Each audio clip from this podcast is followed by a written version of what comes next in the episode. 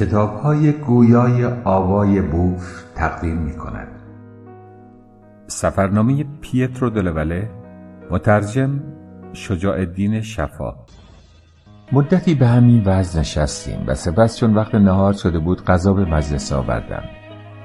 ترتیب چنین بود که ظرف نهار را از درب باغ وارد می کردم و تصور می کنم آنها را از آبدارخانه ای که قبلا بدان اشاره کردم می آوردم. صف طویلی مرکب از حاملین غذاهای مختلف بین درب باغ و دیوانخانه تشکیل شده بود که هر کس ظرفی را حمل می کرد.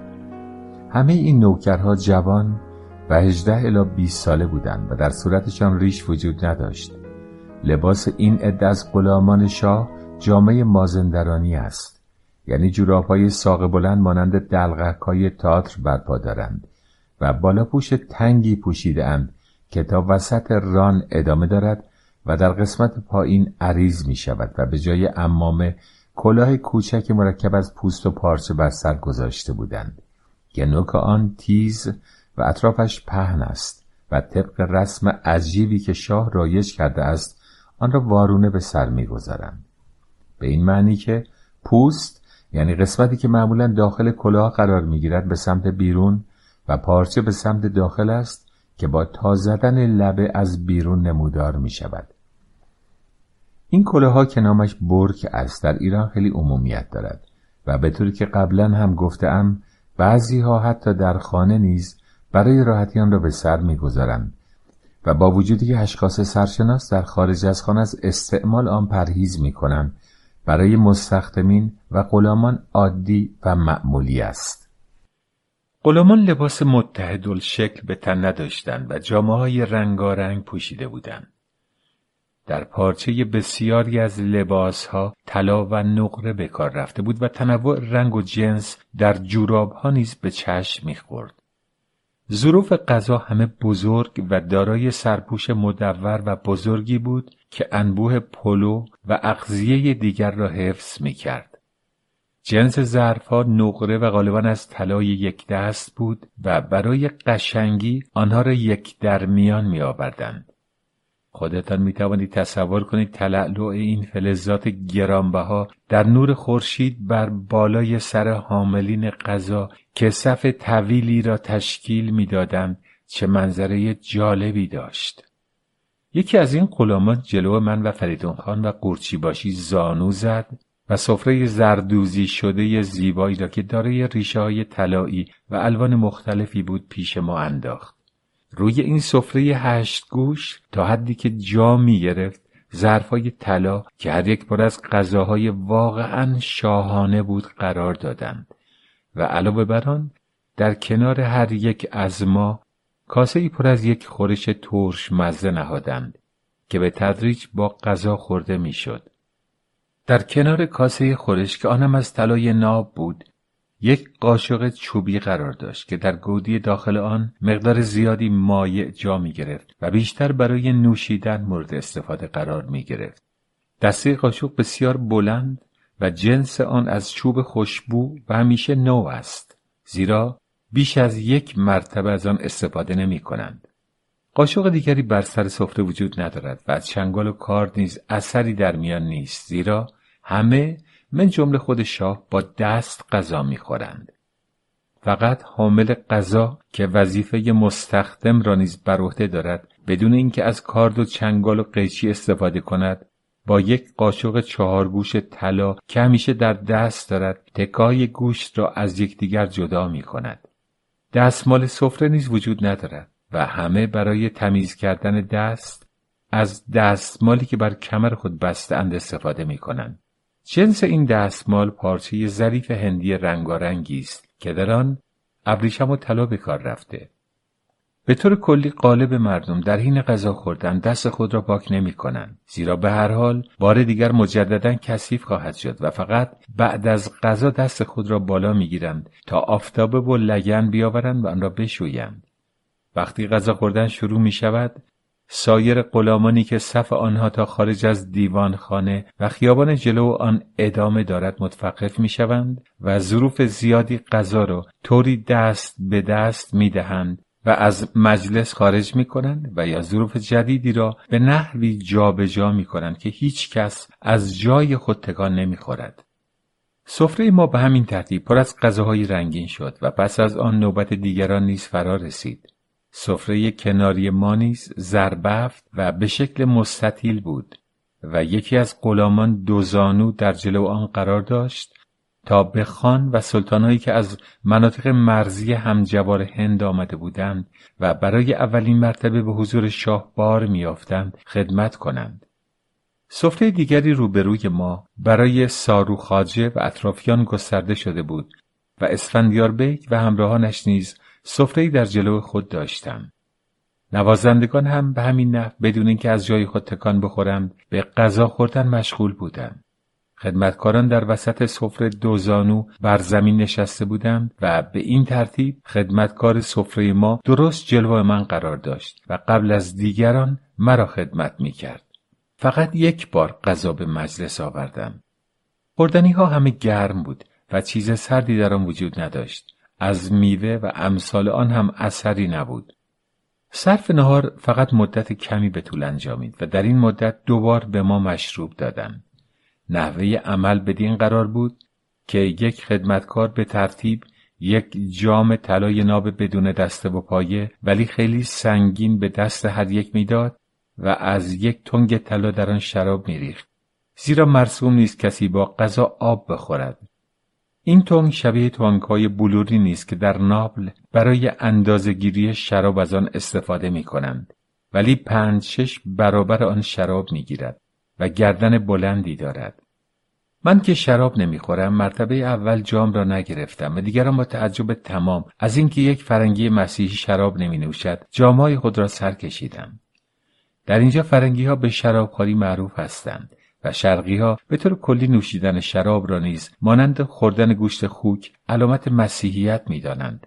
و به این ترتیب ایرانیان که مشاهده کردند یک نفر مسیحی بدون اینکه منع مذهبی داشته باشد از خوردن شراب خودداری می کند خیلی شرمسار شدند و مرتبه دوم که شراب به مجلس آمد آنها خیلی اصرار داشتند من نیز از آن بخورم ولی چنین وانمود می کردند که این امر خوشایند شاه است بالاخره مجبور شدم برای خاطر آنان جام را بپذیرم مضافه به اینکه می‌دانستم چند ساعت دیگر در محضر شاه قادر به استنکاف نخواهم بود زیرا گرچه او کسی را مجبور به خوردن شراب نمی کند ولی اگر یک نفر در حضورش از شرابخواری امتناع کند جام به کف نمی‌گیرد و چنین تلقی می کند که طرف با این ظاهرسازی خود می‌خواهد بفهماند که وی عملی برخلاف شرع انجام می دهد. شاه میل دارد تمام حاضرین بنوشند تا به ترتیبی که بعدا شرح خواهم داد وی نسبت به هر یک به فراخور حال اظهار لطفی کند. مقسم غذا بعد از اینکه ملاحظه کرد همه سیر شدن به جمع کردن ظروف پرداخت و برای شستن دست آفتابه و لین طلا آورد. آب کاملا گرم بود تا اثر چربی غذا زایل شود و کسانی که دست خود را می شستند آن را با دستمال کمر خشک می کردند. بعد از غذا نیز تمام روز مجلس به همان نحو ادامه داشت و همه با یکدیگر مشغول مذاکره بودند. چون نشستن دائمی خسته کننده بود و پای انسان درد می گرفت هر وقت کسی ناراحت می شد بدون هیچ گونه تشریفات و حتی بدون اشاره به مجاورین خود به خارج می رفت و در باغ گردش می کرد و هر وقت مایل بود مجددا به مجلس باز می گشت و به جای خود می نشست. مسترایی نیز در کنار امارت ساخته شده بود تا کسانی که احتیاج داشتن از آن استفاده کنند. من که تازه کار بودم و به این رسوم آشیایی نداشتم در تمام مدت از جای خود ور نخواستم و رنج ناشی از چهارزانو نشستن را برای چند ساعت تحمل کردم در ظرف مدتی که ما در مجلس نشسته بودیم نوازندگان مشغول ساز زدن و خواندن بودند ولی این کار بسیار به آهستگی انجام می گرفت به طوری که صدای آنان برای ما که مشغول های مختلف بودیم ناراحتی ایجاد نمی کرد و در تمام مدت شراب نیز در گردش بود. البته به علت اینکه جام ظرفیت زیادی نداشت مقدار شرابی که هر مرتبه صرف می‌شد زیاد نبود ولی با توجه به اینکه گردش جام مرتبا ادامه داشت و مجلس نیز طولانی بود آخر روز هر کس به قدری شراب خورده بود که مقدار آن برای محض کردن یک شرابخوار نیز کافی بود. مضافم به اینکه در ظرف این مدت هیچ گونه خوراکی در بساط نبود.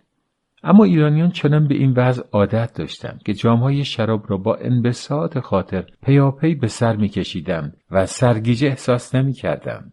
یکی از عادتهای خوب ایرانیان این است که برخلاف شمالی های اروپا دیگران را تشویق به خوردن شراب نمی کنند و گرچه جام را مرتبا پیش مهمان می‌برند ولی اگر وی مایل به گرفتن آن نباشد با دست پس می‌زند و این عمل بیتربیتی محسوب نمی شود. من هم بعد از غذا به همین نب هر مرتبه از گرفتن جام امتناع کردم و اظهار داشتم همان یک مرتبه که به خاطر حاضرین از عادت چند ساله خود عدول کردم کافی است.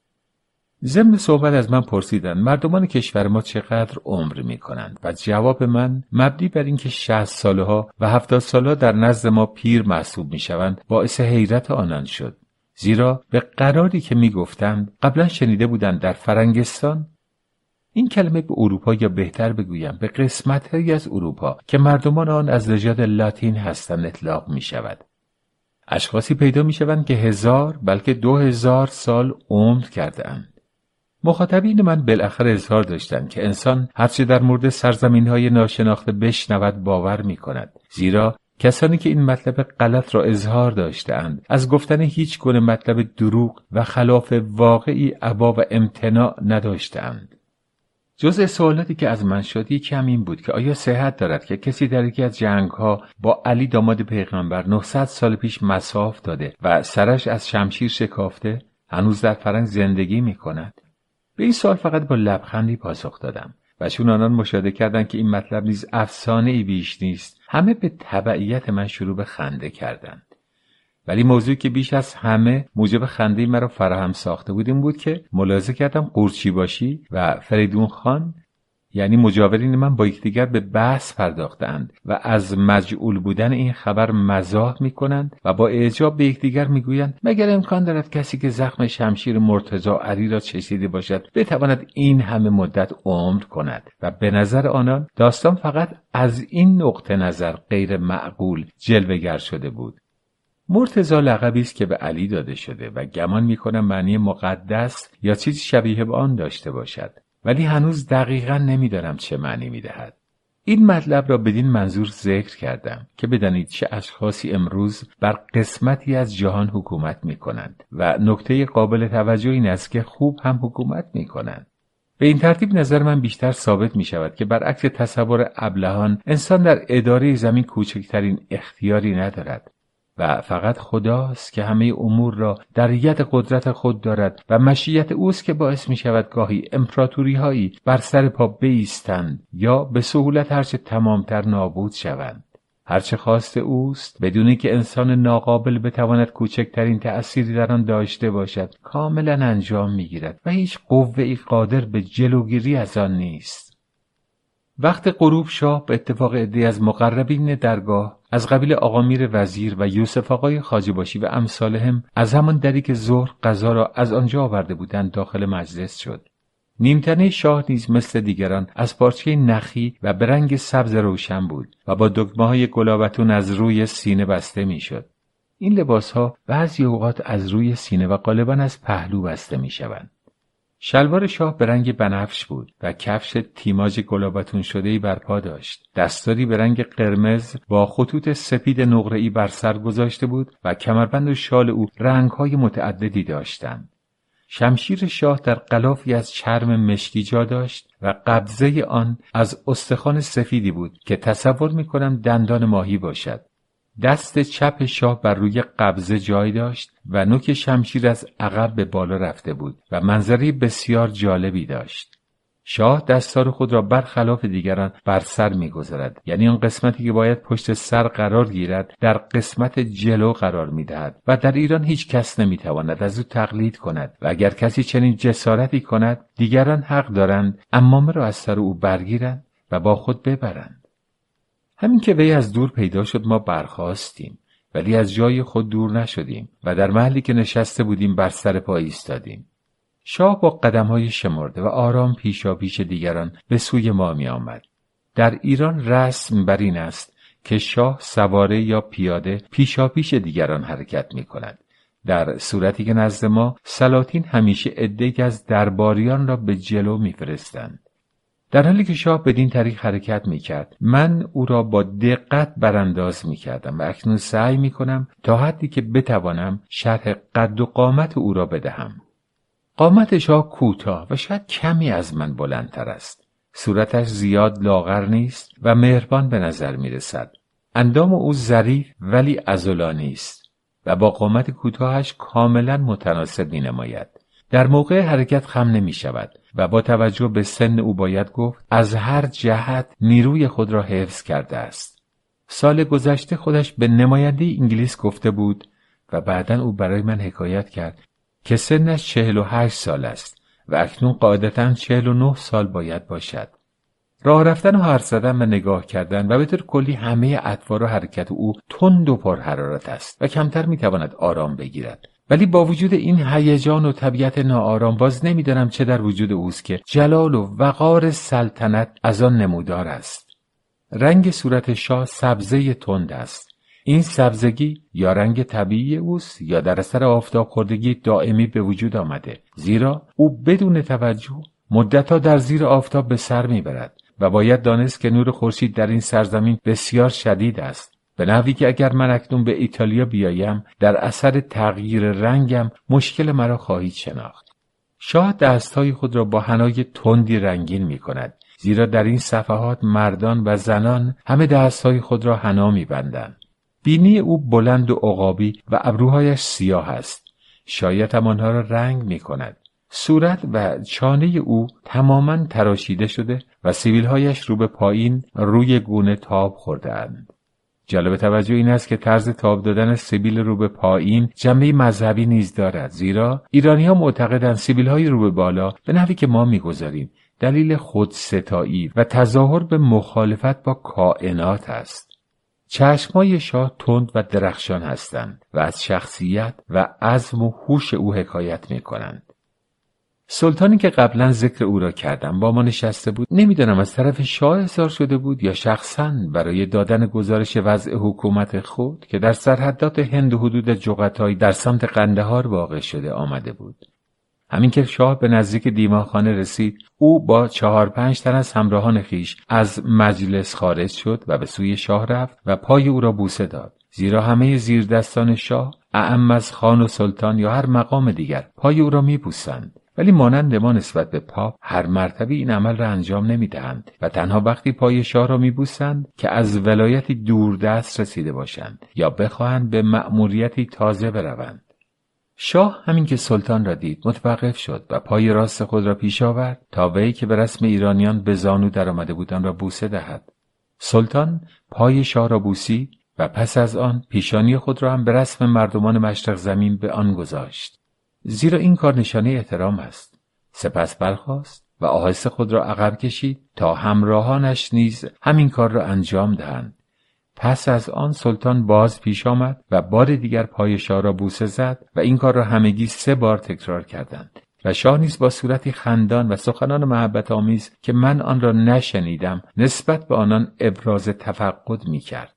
کسی که سه بار دور شاه میچرخد می‌خواهد به این ترتیب نشان دهد که تمام بلاها و آسیبهایی را که ممکن است به جان شاه وارد شود برای خود می‌خرد و این رفتار علامت احترام بیش از حد است که فقط نسبت به شاه یا شخص فوق العاده مورد علاقه انجام می‌گیرد. عادت دیگری نیز هست که دست خود را دور سر طرف میگردانند و می‌گویند در دو بلای تو به جانم بخورد. و تصور می‌کنند فلواقع چنین اتفاقی خواهد افتاد و به هر حال این کار علامت کمال مهر و محبت است. بعد از انجام این تشریفات سلطان و همراهانش عقب عقب به جای خود برگشتند و شاه نیز پس از اینکه مانند دیگران کفش خود را روی پلکان از پای درآورد وارد مجلس شد. به این مناسبت باید بگویم که کندن کفش در مشرق زمین فقط برای رعایت ادب نیست. و کسانی که آن را با کندن کفش در کلیسا یا نزد اشخاص بزرگ مقایسه می کنند در اشتباهند. چون این عمل در شرق به منظور رعایت پاکیزگی و بیشتر برای راحتی است. زیرا کف کفش ها پرمیخ و پشت آن بلند است و در نتیجه اگر کسی با آن بنشیند فوقالعاده ناراحت می شود. به این مناسبت در اتاق و روی قالی همیشه بدون کفش راه می روند و فقط در خیابان آن را به پا می کنند. با وجودی که کفش ها محکم است و به خوبی پا را می پوشاند و علاوه جنس آن نرم نیست ولی برای کندن آن احتیاجی به نشستن و کمک خواستن از دیگران نیست و فقط یک فشار با پا بر پشت پای دیگر کافی است که کفش بیرون آید. وقتی شاه چهار قدم در دیوانخانه پیش آمد به اشاره کسانی که در کنار در ایستاده بودند به سوی او رفتم. و قورچی باشی که سمت چپ من ایستاده بود پیش آمد و دست خود را زیر بغل من گرفت و مرا به طرف شاه هدایت کرد. این مراسم معمول کشورهای مشرق زمین و علامت احترام فوقالعاده به مهمان است. به نحوی که هرچه قدر و مقام مهمان بالاتر باشد شخصیت کسی هم که او را همراهی می کند مهمتر خواهد بود. مثلا فرض کنیم یک نفر که هم شعن من باشد به دیدن من آید در این صورت منشی یا خانسالار من به استقبال او خواهد رفت و او را تا اتاق بدین نحو مشایعت خواهد کرد. در روم این کار را پیش خدمت اتاق انجام می دهد اگر مقام مهمان بیش از من و مثلا او کاردینال و یا امثال هم باشد طبق این رسم باید یکی از اقوام من او را هدایت کند و اگر مهمان بسیار مهم مثلا شاه یا شاهزاده باشد خود من این کار را بر خواهم گرفت. و روی هم رفته شخصیت مشایعت کننده بستگی به این دارد که پذیرنده مهمان چقدر اهمیت می‌خواهد برای او قائل شود. شاه با ملاحظه پیش آمدن من توقف کرد.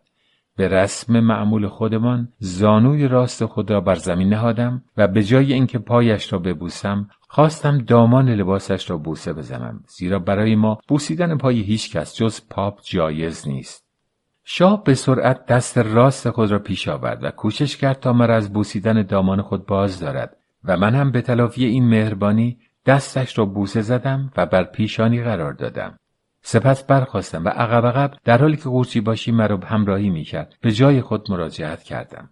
شاه پرسید آیا زبان می‌دانم یا خیر؟ و چون در تمام مدت روز با آنان به ترکی صحبت کرده بودم جواب مثبت دادم پس از آن رو به من کرد و با خلق خوش و به رسم ایرانیان منتها به زبان ترکی گفت خوش گلدی صفا گلدی. با این کلمات او به درون دیوانخانه آمد و در جایی که قبلا ساروخاجه نشسته بود نشست و ساروخاجه نیز روبروی او قرار گرفت و بعدا ما به صورت نخستین در جای خود نشستیم. منتها تقریبا تمام همراهان شاه و همچنین عدهای از کسانی که قبلا در دیوانخانه نشسته بودند بیرون نزدیک در ایستادند. شاه نخست دوزانو نشست ولی این طرز نشستن که نشان کمال فروتنی و ادب است انسان خیلی زود خسته می کند و به همین جهت شاه بعد از مدتی خسته شد و چهارزانو نشست. و ما نیز به تبعیت او راحت نشستیم.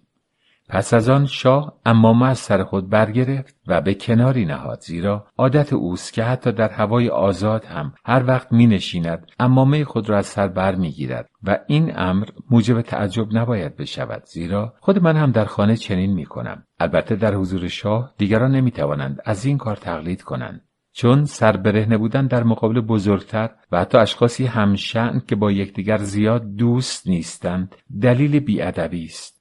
شاه دستور داد شراب مجلس آوردند و اسفندیار بیگ همانطور که بیرون دیوان خانه به پای ایستاده بود شراب را از تنگ بلوری به جامی که شاه در دست داشت ریخت. اما قبل از این عمل چنان با عجله پی تنگ شراب دوید که در حوض کوچکی که نزدیک پلکان دیوان خانه بود افتاد و افتادن این مرد چاق و درشت در آب باعث خنده همگی شد. وقتی هم تنگ شراب را می‌خواست نزد شاه ببرد چنان با عجله این کار را کرد که آن را به یکی از نرده های دیوان خانه زد و شکست به طوری که تمام شرابها جلو شاه به زمین ریخت و باز موجب خنده شدید شد و همگی این دو اتفاق را به فال نیک گرفتند. من این موضوع را می نویسم تا بدانید اطرافیان شاه با او چقدر بدون تکلف رفتار می کنند و آداب و رسوم محل چیست.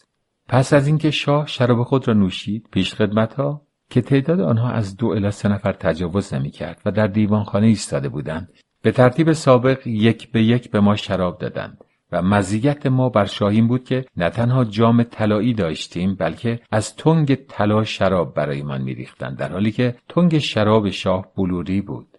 وقتی نوبت من رسید چون شاه ملاحظه کرد که از گرفتن آن امتناع می کنم. علت آن را پرسید و گفت شاید اصلا شراب نمی خورم. جواب دادم در حقیقت سالهاست که لب به باده نمی‌زنم ولی چون حاضرین مجلس گفتند میل اعلی حضرت این است که همه شراب بنوشند. برای اطاعت از این امر حاضرم و برای اجرای اوامر مهمتر نیز همیشه آماده فرمانم. پس از این تعارف کوتاه چنان که رسم ایرانیان است تعظیمی کردم. و جام خود را نوشیدم. این دومین جامی بود که آن روز می نوشیدم ولی جام کوچک بود و کم جا می گرفت و شراب نیز با وجودی که ناب و فاقد آب بود تندی و هدت زیاد نداشت. از خیابان مقابل جایگاه صف طویلی از مردان حامل هدایای سلطان تشکیل شده بود. منظور همان سلطانی است که در بالا بود اشاره کردم و گفتم به اتفاق یاران خود بر پای شاه بوسه زد.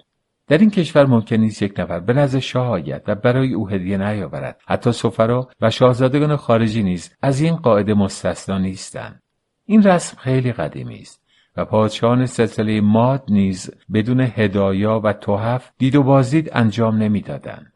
این هدایا مورد درخواست پادشاهان ایران است زیرا آنان می‌خواهند به این نحو عظمت خود را نشان دهند و به کلی عقیده مخالف ما دارند. یعنی می‌گویند بزرگی یک فرمانروا را از هدایایی که دریافت می کند باید تشخیص داد و به دریافت پیشکشی و تحفه بیش از گرفتن مالیات علاقمند هستند. در حالی که نزد ما چنین نیست و اهمیت یک فرمانروا به دست و دلبازی و سخاوت اوست. رسم هدیه گرفتن در مشرق زمین به اندازه اهمیت دارد که وقتی پادشاهی پیشکشی دریافت می کند سعی می کند آن را به معرض تماشای عموم بگذارد و اگر یک خارجی مهمان او باشد برای اینکه عظمت خود را نشان دهد از چند روز پیش دستور می‌دهد هدایای دریافتی را یکجا جمع کنند و سپس همه آنها را در موقع ملاقات با این خارجی از نظر او بگذرانند. موضوعی که خندهدار به نظر می رسد ولی چون از اشخاص معتبری شنیدم تقریبا می توانم به صحت آن اطمینان کنم. این است که در این گونه مواقع شاه دستور می‌دهد از صندوقخانه سلطنتی نیز اشیایی را بیرون کشیده و آنها را جزء بقیه هدایا و تحف نمایش دهند تا جلوه آن زیادتر شود و به این ترتیب می‌توان درک کرد که مردم این سامان چقدر به ظواهر امر بدون توجه به واقعیت اهمیت می‌دهند. برای اینکه اشخاص را وادار به آوردن هدایای گرانبها کنند ترتیب این است که اگر یک نفر بدون پیشکشی ارزنده ای به دیدار شاه آید از او به خوبی پذیرایی نمی شود اگر طرف دارای شعن مساوی باشد در حقیقت یک قرارداد ضمنی وضع را روشن می کند بدین معنی که هرچه بفرستی همان اندازه دریافت خواهی کرد. اگر طرف پایین تر باشد باز هم وضع روشن است. یعنی شاه فقط دریافت می کند و چیزی نمی دهد یا کم می دهد. ولی اگر طرف قوی تر باشد چنان که سلطان عثمانی موقعی بود در این صورت باید هدیه داد و انتظار عمل متقابل نداشت همین امر موجب جنگ های فعلی شده است زیرا ترکا غضبناک هستند که شاه عباس از سالها پیش به این طرف چرا هدایایی را که قبلا همه ساله می پرداخت یعنی 150 الی 200 بار ابریشم دیگر نمی پردازد و با وجودی که شاه اکنون برای آمادگی جنگی خیلی بیشتر از هدایای مذکور خرج می کند یعنی برای حفظ شهرت خود به این کار تن در نمی دهد و ادامه جنگ را بر آن ترجیح داده است. اما در این حال باید گفت که ترکا نیست تا به حال های متعدد شاه عباس را برای چشم بوشی از این هدایای سالانه و صرف نظر کردن از جنگ و چشم پوشیدن از عراضی از دست رفته خود رد کرده و راضی به صلح نشده اند.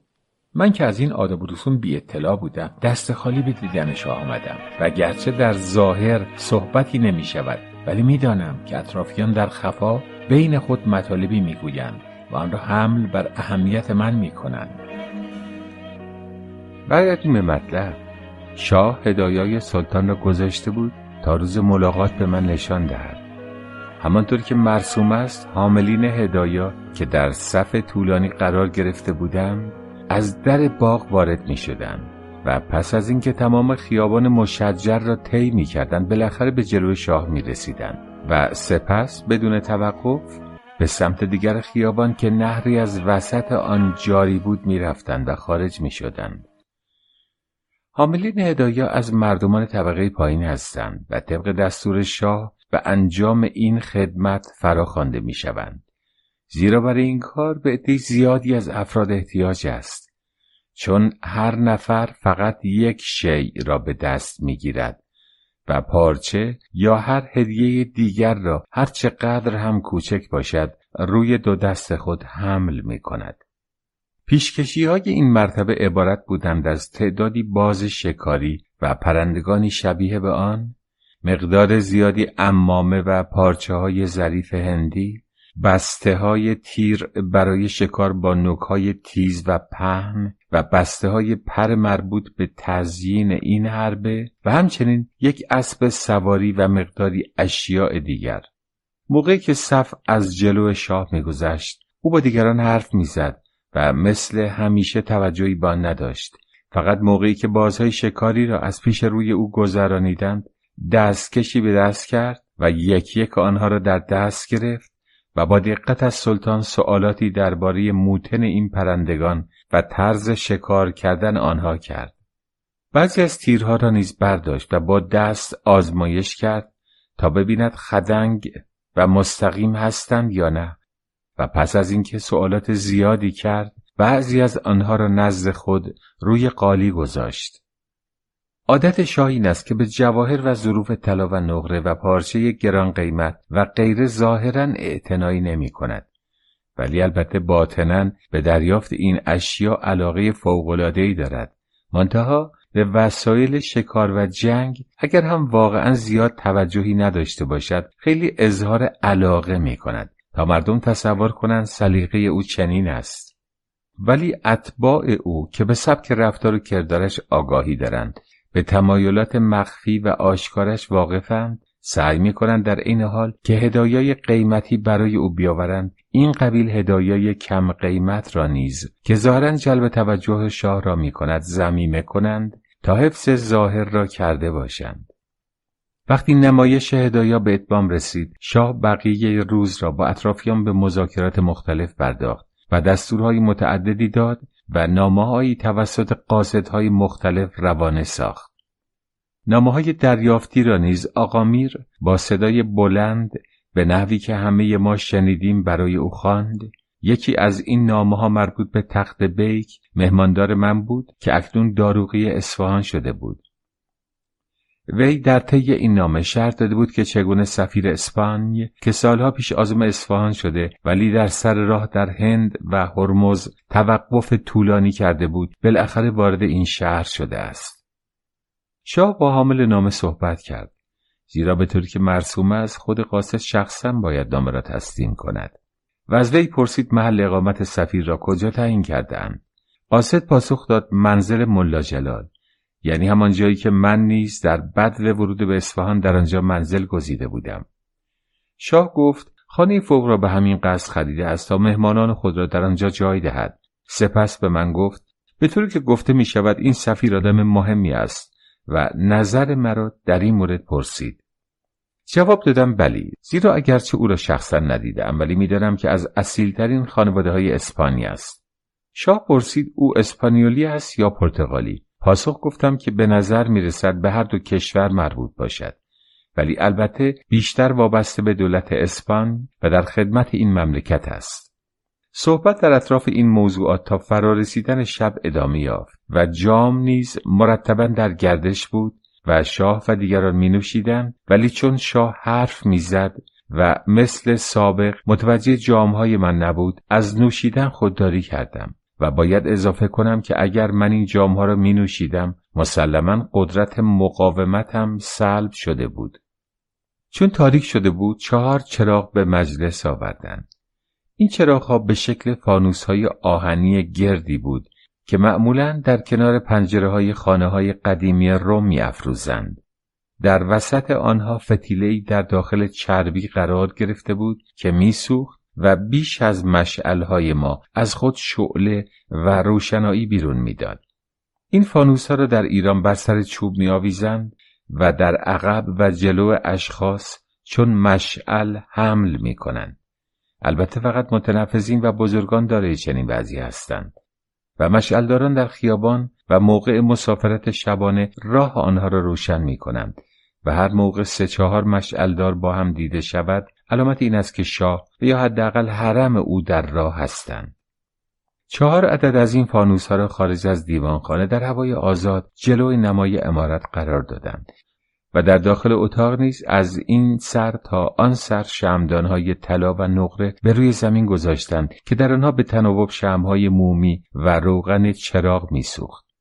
جلوی ما مجددا سفره زربفت زیبایی گستردند که با سفره ظهر از لحاظ نقش و نگار فرق داشت و همانطور که به مناسبت نهار شهر دادم فقط در یک طرف سفره مهمانان نشسته بودند در روی سفره با فواصل معین جلو هر دو نفر یک ظرف زیبا و گرد سربسته ای که فقط بالای آن سوراخ عریضی تعبیه شده بود قرار دادم. از این ظرف برای ریختن آشغالهای غذا استفاده می کنند و به این ترتیب سفره تمیز می ماند.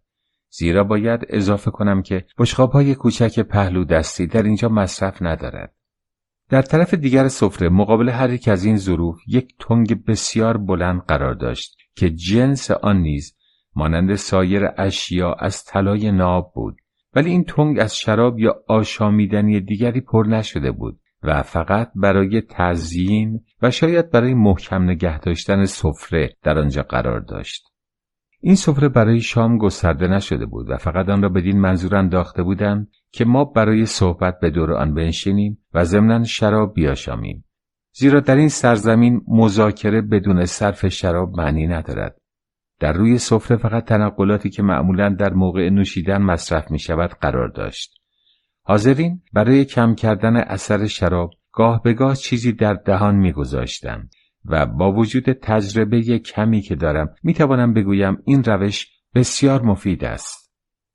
در روی سفره یک ردیف بشقاب بزرگ مانند لگن بدون سرپوش گذاشتند که به تناوب در آنها گوجه و پسته و نخود بوداده و شور و چیزهای دیگر از این قبیل قرار داشت. من جمله دانه های سیاه رنگی در داخل آب خودنمایی می کرد که گمان می کنم دانه باقالا بود که شاید آن را سرخ و نمکسود کرده بودند. ریشه های سیاه و سفید گیاهانی که فوقالعاده ترش مزه بودند در داخل بشقاب ها خودنمایی می کردند. ترشی این ریشه ها اثر شراب را خونسا می کند و نمی‌گذارد در مغز تأثیر نامطلوبی بر جایی گذارد.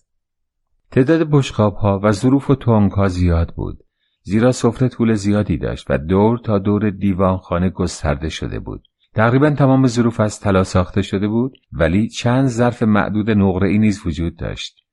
در مقابل شاه سفره گسترده نشده بود و ظرف و تنگ طلایی نیز در آنجا به چشم نمی‌خورد. در عوض آنجا روی قالی چهار یا پنج بشقاب پر از یخ و تنقلات قرار گرفته بود. وی مرتبا می نوشید و در جام طلایی برای خیش از تنگ بلورین شراب میریخت و پس از نوشیدن آن را در کنارش قرار می‌داد. مذاکره و شرابخواری تا ساعتی از شب گذشته ادامه یافت ولی من هر بار از نوشیدن امتناع می کردم. شاه گاه با مهمانان و گاه با خادمین مجلس که خارج از دیوان خانه به پای ایستاده بودند صحبت می کرد و غالبا سر به سر آنان میگذاشت و میخندید. گرچه شاه خیلی خودمانی با همه صحبت می کرد ولی از رفتار او وقار و جلال می بارید و این رفتار کاملا طبیعی نیز بود و چیز تصنعی در آن وجود نداشت. گفتگوی دوستانه و شوخی و مزاح پادشاهان در ایران قدیم نیز امری عادی و جاری بوده است. چنانکه به قول گزنفون مورخ شهیر کوروش کبیر و سایر پادشاهان نیز به همین نحو رفتار می‌کردند. وقتی یک ساعت از شب برآمد شاه دلی محمد خان را که قبلا ذکر او را کرده ام و زیر دست ما نشسته بود به پیش خود خواند. دلی که حاکم گنجه و ایالات اطراف آن است مرد شوخ طبعی است. و شاه به همین مناسبت خیلی مصاحبت او را دوست می‌دارد. شاه گفت اگر او از جایش تکان نخورد شخصا به نزد وی خواهد شتاب و دیگر حاضران نیز که دریافتند شاه می‌خواهد خصوصی و خودمانی صحبت کند یک به یک بدون اینکه تعظیم یا کسب اجازه ای کنند شروع به رفتن کردند و این همان روشی است که ما نیز آن را روش درباری مینامیم من که به این آداب و رسوم آشنا نبودم نمی‌دانستم آنان به چه منظور بیرون می‌روند و آیا برخواهند گشت یا خیر. ولی چون ملاحظه کردم که تقریبا همه رفتند برای اینکه همرنگ دیگران شوم من هم عقب آنان روانه شدم. و در حالی که روی پله های دیوان خانه منتظر تسلیم کفشهایم از طرف کفشدار بودم آقا میر از یک سو و وزیر مازندران از سوی دیگر صدایم کردند که شاه احزارم کرده است. فورا بازگشتم و به سمت شاه رفتم و در مقابل او دو زانو به زمین نشستم. به نحوی که فاصله ما نسبتا زیاد بود و جنب دلی محمد خان قرار گرفته بودم. ولی شاه گفت می‌خواهد با من صحبت کند و با دست اشاره کرد که سمت چپ او قرار گیرم. من هم برای اطاعت امر او همانجا نشستم. در آن موقع جز شاه و دلی محمد خان و نوازندگان و من کس دیگری در دیوانخانه نبود و خادمین سرداران شاه همگی کنار درب دیوانخانه ایستاده بودند و از آنجا دور نمی شدند. نوازندگان مثل سابق مرتب می‌زدند و گاهی میخواندند. منتها صدای آنان به اندازه آهسته بود که مانع سخن گفتن ما نمی‌شد. از این موسیقی آهسته که با طبع شاه خوش می آمد چنین استنباط کردم که وی در اعماق روح خود بسیار غمگین است. همین که پهلوی شاه قرار گرفتم. به زبان ترکی از من علت آمدنم به این کشور را سوال کرد. در جواب اظهار کردم که شهرت نام و کارهای بزرگ او مرا به چنین سفری برانگیخته است و شایسته مقام بلند اوست که همه زادگان و نجبای عالم به خدمتش کمر بندند. پرسید از چه راهی به ایران آمدم و مبدع حرکتم از کجا بوده و من به طور خلاصه تمام ماجرای سفر خود را برایش تعریف کردم. شاه سپس از روم که وی مثل ترکان و عثمانی آن را قزل آلما یعنی سیب سرخ مینامید سخن گفت و پرسید آیا من اهل آن شهر هستم؟ جواب دادم بلی و او سپس سوالات متعددی درباره شخص پاپ کرد و از راه مهربانی جویای سلامتی و سنین عمر او شد و سپس طریق انتخابش را به مقام پاپی سوال کرد. آنگاه از کاردینال ها و طرز انتخاب ایشان و اوضاع روحانیت ما پرسید. تمام پرسش های او را موجز و به نحوی که میسر بود جواب گفتم. همین که جوابهای من تمام می شد شاه چنان که عادت اوست گفته های مرا به زبان فارسی برای اطرافیان نقل می کرد و می‌پرسید شنیدید چه گفت؟ چنین گفت و چنان گفت. در حقیقت شاه میان من و دیگران کار مترجمی را بر عهده گرفته بود و گاه با من و گاه با دلی محمد خان و دیگران صحبت می کرد. یک بار که به توضیح مطلبی مشغول بودم چون به زبان ترکی قسطنطنیه که ایرانیان عثمانله می‌گویند سخن می‌گفتم و این زبان با ترکی ایرانیان کاملا متفاوت است. شاه که سخن مرا نفهمیده بود سوال کرد آیا مترجمی همراه خود دارم یا خیر؟ و چون مترجم خود را به نام یعقوب که از دیوانخانه دور نبود صدا زدم شاه که مرد عجولی است چندین بار با صدای بلند این نام را تکرار کرد. و گمان نمی کنم پادشاه اسفان حتی اگر دنیا هم در مقابل او خراب شود چنین کاری انجام دهد. مترجم به درون آمد و شاه پرسید از چه کشوری است؟ یعقوب جواب داد ارمنی است. شاه گفت پس تو هم فرنگی هستی. زیرا ایرانیان همه عیسویان حتی ارامن را فرنگی می‌خوانند. مترجم در پاسخ گفت که فرنگی نیست و ارمنی است. و وقتی در جواب سوال شاه اسم ده خود را که در نخجوان واقع شده بر زبان آورد شاه تصدیق کرد که حق با اوست و اهالی آن ده همه ارمنی هستند و حتی یک فرنگی هم آنجا پیدا نمی شود. حالا می توانید تصور کنید چه حافظه عجیب و غریبی دارد و چگونه از جزئیات اوضاع و احوال کشور پهناور خود واقف است. سپس شاه از یعقوب پرسید که زبان مرا در کجا آموخته است و آیا به دیار ما مسافرت کرده است یا خیر مترجم جواب داد ایتالیایی را در اصفهان از کشیشان فرنگی و به خصوص پدر جوانی آموخته است. در ایران پدر فراجوانی تادو دیسانت الیزاو خلیفه کرملی های پابرهنه را همه به نام پدر جوانی می‌خوانند. مترجم گفت مدتها در خدمت این کشیش به سر می برده و حتی زمانی که شاه او را به مأموریت خاصی به روسیه فرستاده بود با وی همراه بوده است. شاه سپس از مترجم پرسید آیا من روحانی هستم و زن دارم؟ مترجم جواب داد که من کشیش نیستم و کشیشان کاتولیک به طور کلی زن نمی‌گیرند. وی توضیح داد که من زن دارم و شغلم سربازی است. خود من نیز این موضوع را تایید کردم و شاه این مرتبه خطاب به من اظهار داشت. آیا سپاهی یعنی سرباز پیاده هستم یا سوارکار؟ و سپس از مترجم پرسید در کجا زن گرفتم؟ جواب گفتم در بغداد. پرسید زن من کیست؟ در پاسخ گفتم مسیحی و اهل ماردین است. سپس شاه از طایفه زنم سوال کرد گفتم آشوری است و به عربی سخن می‌گوید. شاه گفت در میان آشوری ها چند دسته عیسوی وجود دارد و پرسید وی از کدام دسته است؟ اظهار داشتم از کلدانی هاست که مذهب کاتولیک دارند و از پاپ اطاعت می کنند و به این ترتیب با نستوریان و یعقوبیان و آسیری های دیگر فرق فاحشی دارند.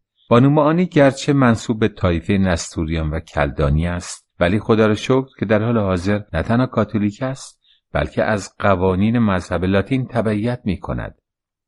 پس از آن شاه با اطرافیان خود از پاپ سخن گفت و توضیح داد که چگونه او رئیس مسیحیان و جانشین عیسی یا به قول او عیسی المسیح است. بعد گفت بسیاری از عیسویان نیز از پاپ اطاعت نمی کنند و با هم اختلاف دارند و در دنیا هفتاد و دو فرقه عیسوی وجود دارد. نمی‌دانم این اطلاعات را شاه از کجا به دست آورده بود و به هر حال درباره آداب و رسوم مختلف فرقه های عیسوی و طرز روزه گرفتن و تشریفات مذهبی آنان مطالبی بیان داشت و تصور می کنم آنها را از اتباع مسیحی خود فرا گرفته بود.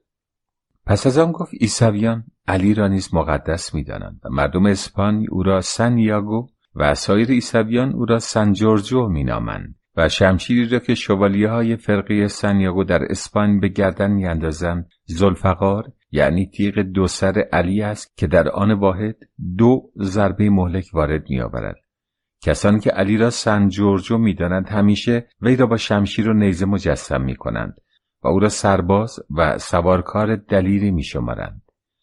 من برای کشف حقیقت گفتم که آنان سه شخصیت متفاوت هستند و سنیاگو و سن جورجو به کلی با یکدیگر فرق دارند زیرا اولی از حواریون مسیح است و طبعا نمی‌تواند با سن جورجو یکی باشد و درباره شمشیر و صلیب که شوالی های اسپان به گردن میآویزند نیز توضیحات کافی دادم. سپس سن جورجو را معرفی کردم و گفتم که مدتی بعد از سنیاگو به شهادت رسیده است و آن هر دو عیسوی بوده و مدتها پیش از علی و محمد که اصلا نامی از ایشان در کتب عیسوی نیست میزیستند.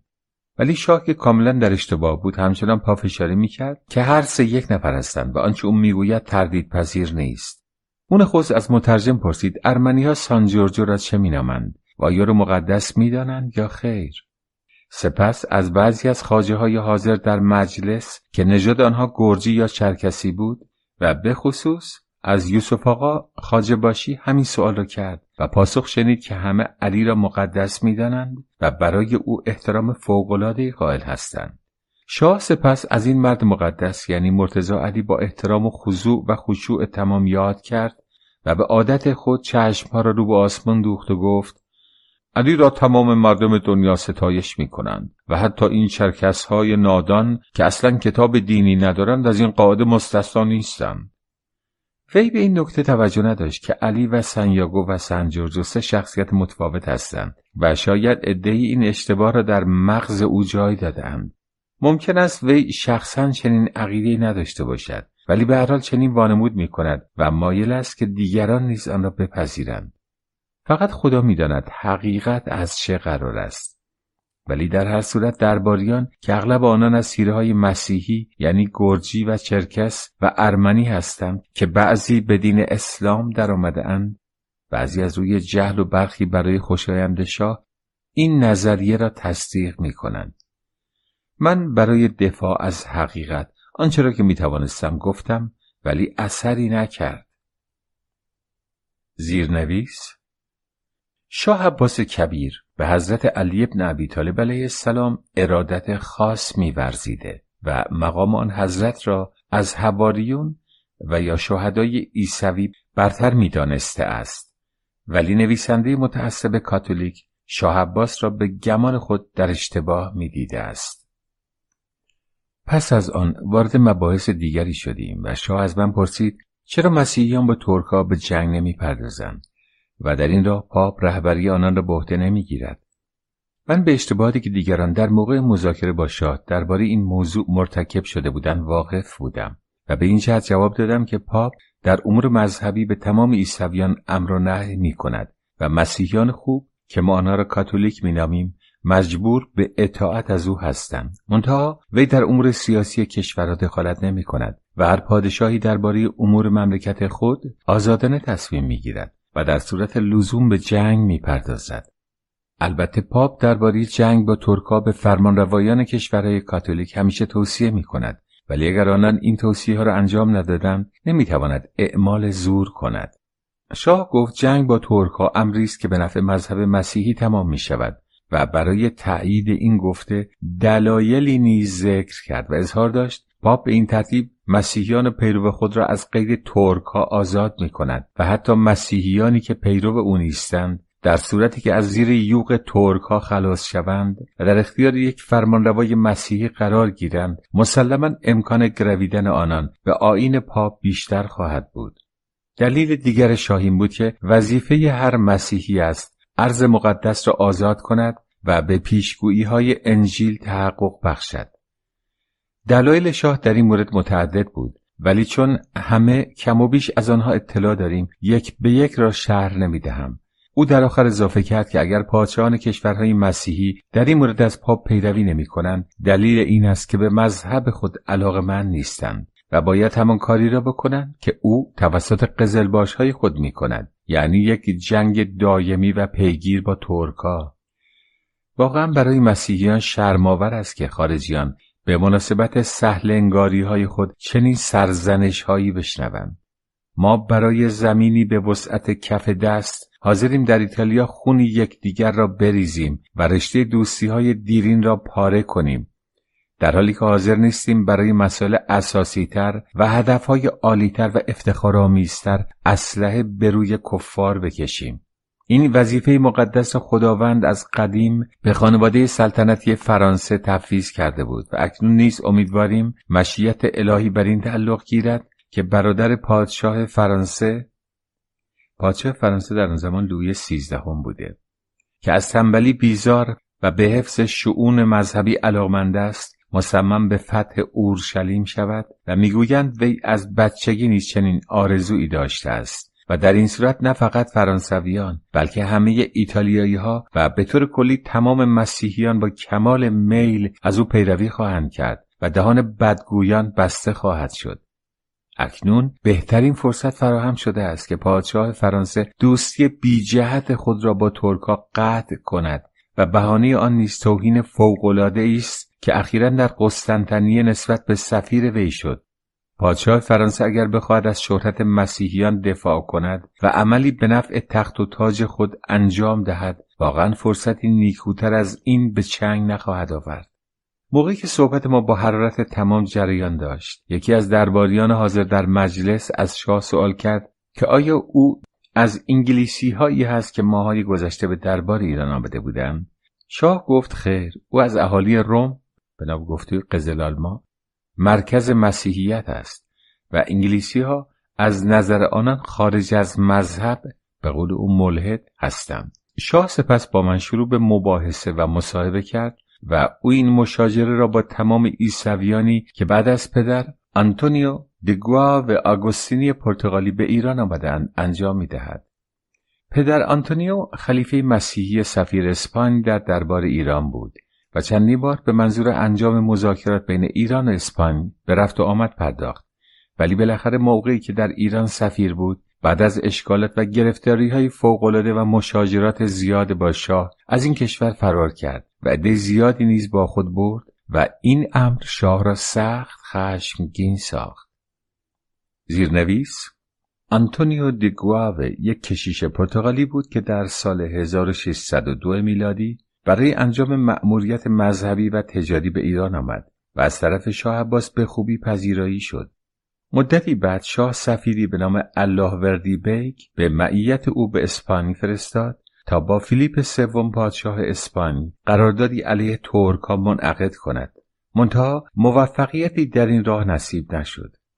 در سال 1612 مجددا آنتونیو دیگواو با مقام مذهبی مهمتری به ایران آمد ولی شاه عباس که از رفتار پادشاه اسپانیا ناراضی بود نه تنها او را به حضور نپذیرفت بلکه دستور داد به زندانش بیاندازند چند ماه بعد مرد مذهبی موفق به فرار از زندان گردید و در راه بازگشت گرفتار دزدان دریایی شد و دو سال در الجزیره زندانی آنان بود تا اینکه موفق شد به وطن خود عزیمت کند و در سال 1628 در پرتغال وفات یافت. دنبالی این خشم و عصبانیت شاه در موقع سخن گفتن پیدا بود و از این مرد به عنوان شیطان و دروغگو و ریاکار یاد می‌کرد. و برای اینکه من خوب به حرفهای او پی ببرم انگشت سبابه دست راست خود را رو به پایین می‌کرد و به این ترتیب علامت می‌داد که خلیفه مرد پستی بوده است. در این مورد من دخالتی نکردم زیرا خلیفه را نمی‌شناسم و از مذاکرات فیما بینیز اطلاعی ندارم. ولی می‌دانم که شاه معتقد است تمام فرنگیان به او دروغ می‌گویند و در این مورد حساسیت زیادی از خود نشان می‌دهد. زیرا واقعا در گذشته این جماعت به او بسیار دروغ گفتند و متاسفانه کسانی که به این دیار آمده غالبا فقط نفع شخصی خود را در نظر داشتند و برای تأمین این منظور از تزویر و ریاکاری کوتاهی نکردند و حتی از دروغ گفتن به پادشاهان خیش دریغ نورزیدند و از خود مطالبی جعل کردند که به کلی دور از حقیقت است. باید از خود سوال کرد آیا این خلیفه عیسوی سفیر اسپاین را باید از مردمان راستگو و پاک محسوب داشت؟ اگر یکی از پادشاهان مسیحی سوال را از من می‌کرد مسلما به او پاسخ می‌دادم که مرد محترمی مانند او نمی‌تواند جز این باشد ولی در یک کشور اسلامی که اصول و مبانی اصالت در آن با مغرب زمین اختلاف فاحش دارد و از خوی و خصلت شوالگری اروپایی بویی نبرده است در مقابل یک شاه تیزبین و بدگمان. جز اینکه بگویم او را هرگز ندیدم و با او هم کلام نشده هم چه چیز دیگری می‌توانستم ابراز کنم. و فقط به این ترتیب بود که از برخود شدید با شاه اجتناب کردم. توضیح در زیرنویس قسمت اعظم مکالماتی که در مورد مسیحیت و نظریات شاه عباس رد و بدل شده است در چاپهای کتاب حذف شده و فقط در نسخه خطی می‌توان متن مکالمات را که سانسور وقت بر آن قلم بدان کشیده است پیدا کرد.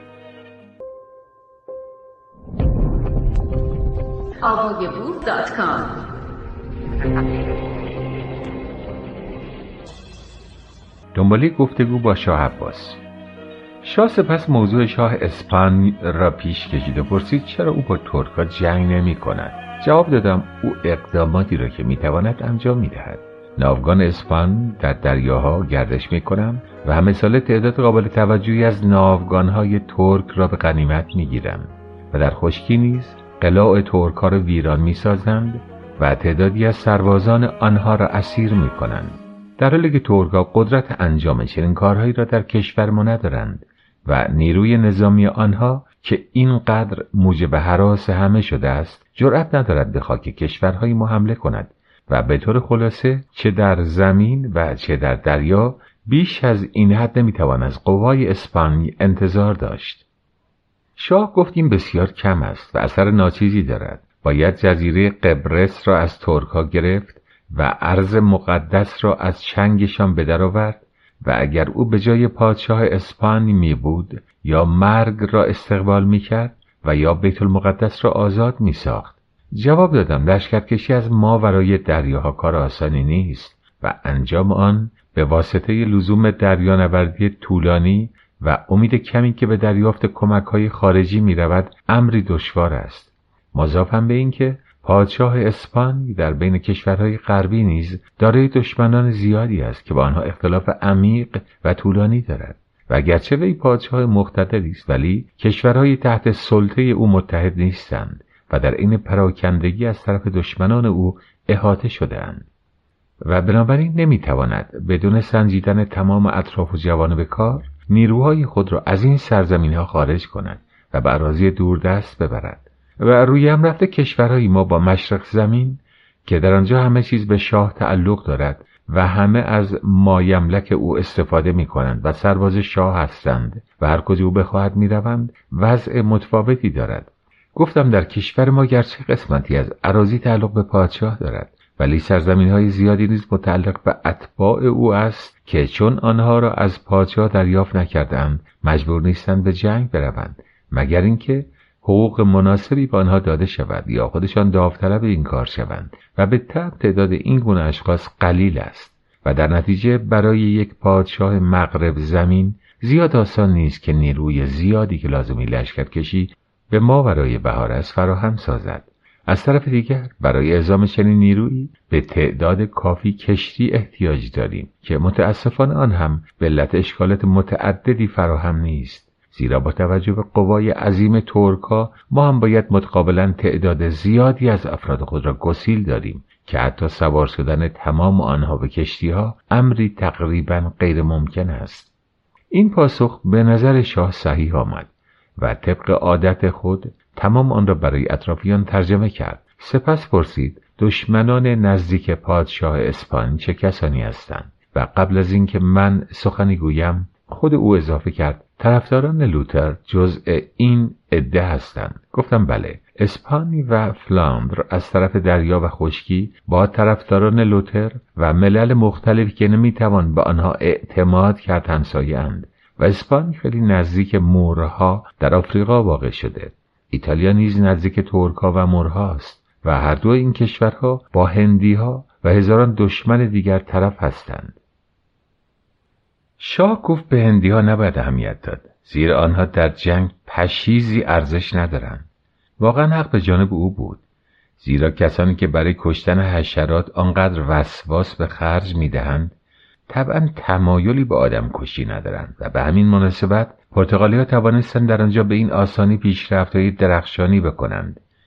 ولی اکنون به علت اینکه پرتغالی ها پادشاهی از خود ندارند و کسی نیست تا غمگسارشان باشد وضع نامطلوبی به هم زده اند. شاه گفت برای از میان برداشتن دشمن و در راه ایمان و عقیده از بذل مال نباید دریغ کرد.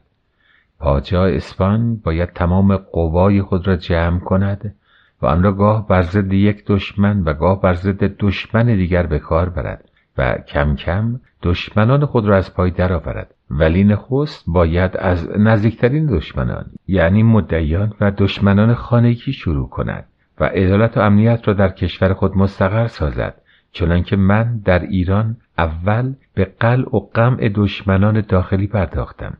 جواب دادم که در ایران این امر میسر است زیرا تمام کشور متحد و پشتیبان شاه است. و وی می‌تواند به هر کجا بخواهد نیروی شگرف خود را گسیل دارد و در دل همسایگان وحشت اندازد در حالی که وضع پادشاه اسپانی کاملا با او فرق دارد و همانطور که قبلا گفتم تمام سرزمین های متعلق به او با یکدیگر اختلاف دارند و به علاوه از هم دور هستند به طوری که وی نمی‌تواند بدون گذشتن از کشورهای دشمن به قسمتهایی از خاک خود راه یابد.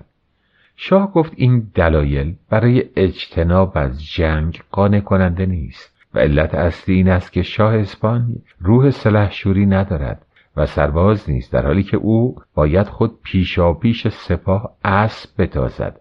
و فقط در این صورت است که در کارهای خود توفیق خواهد یافت.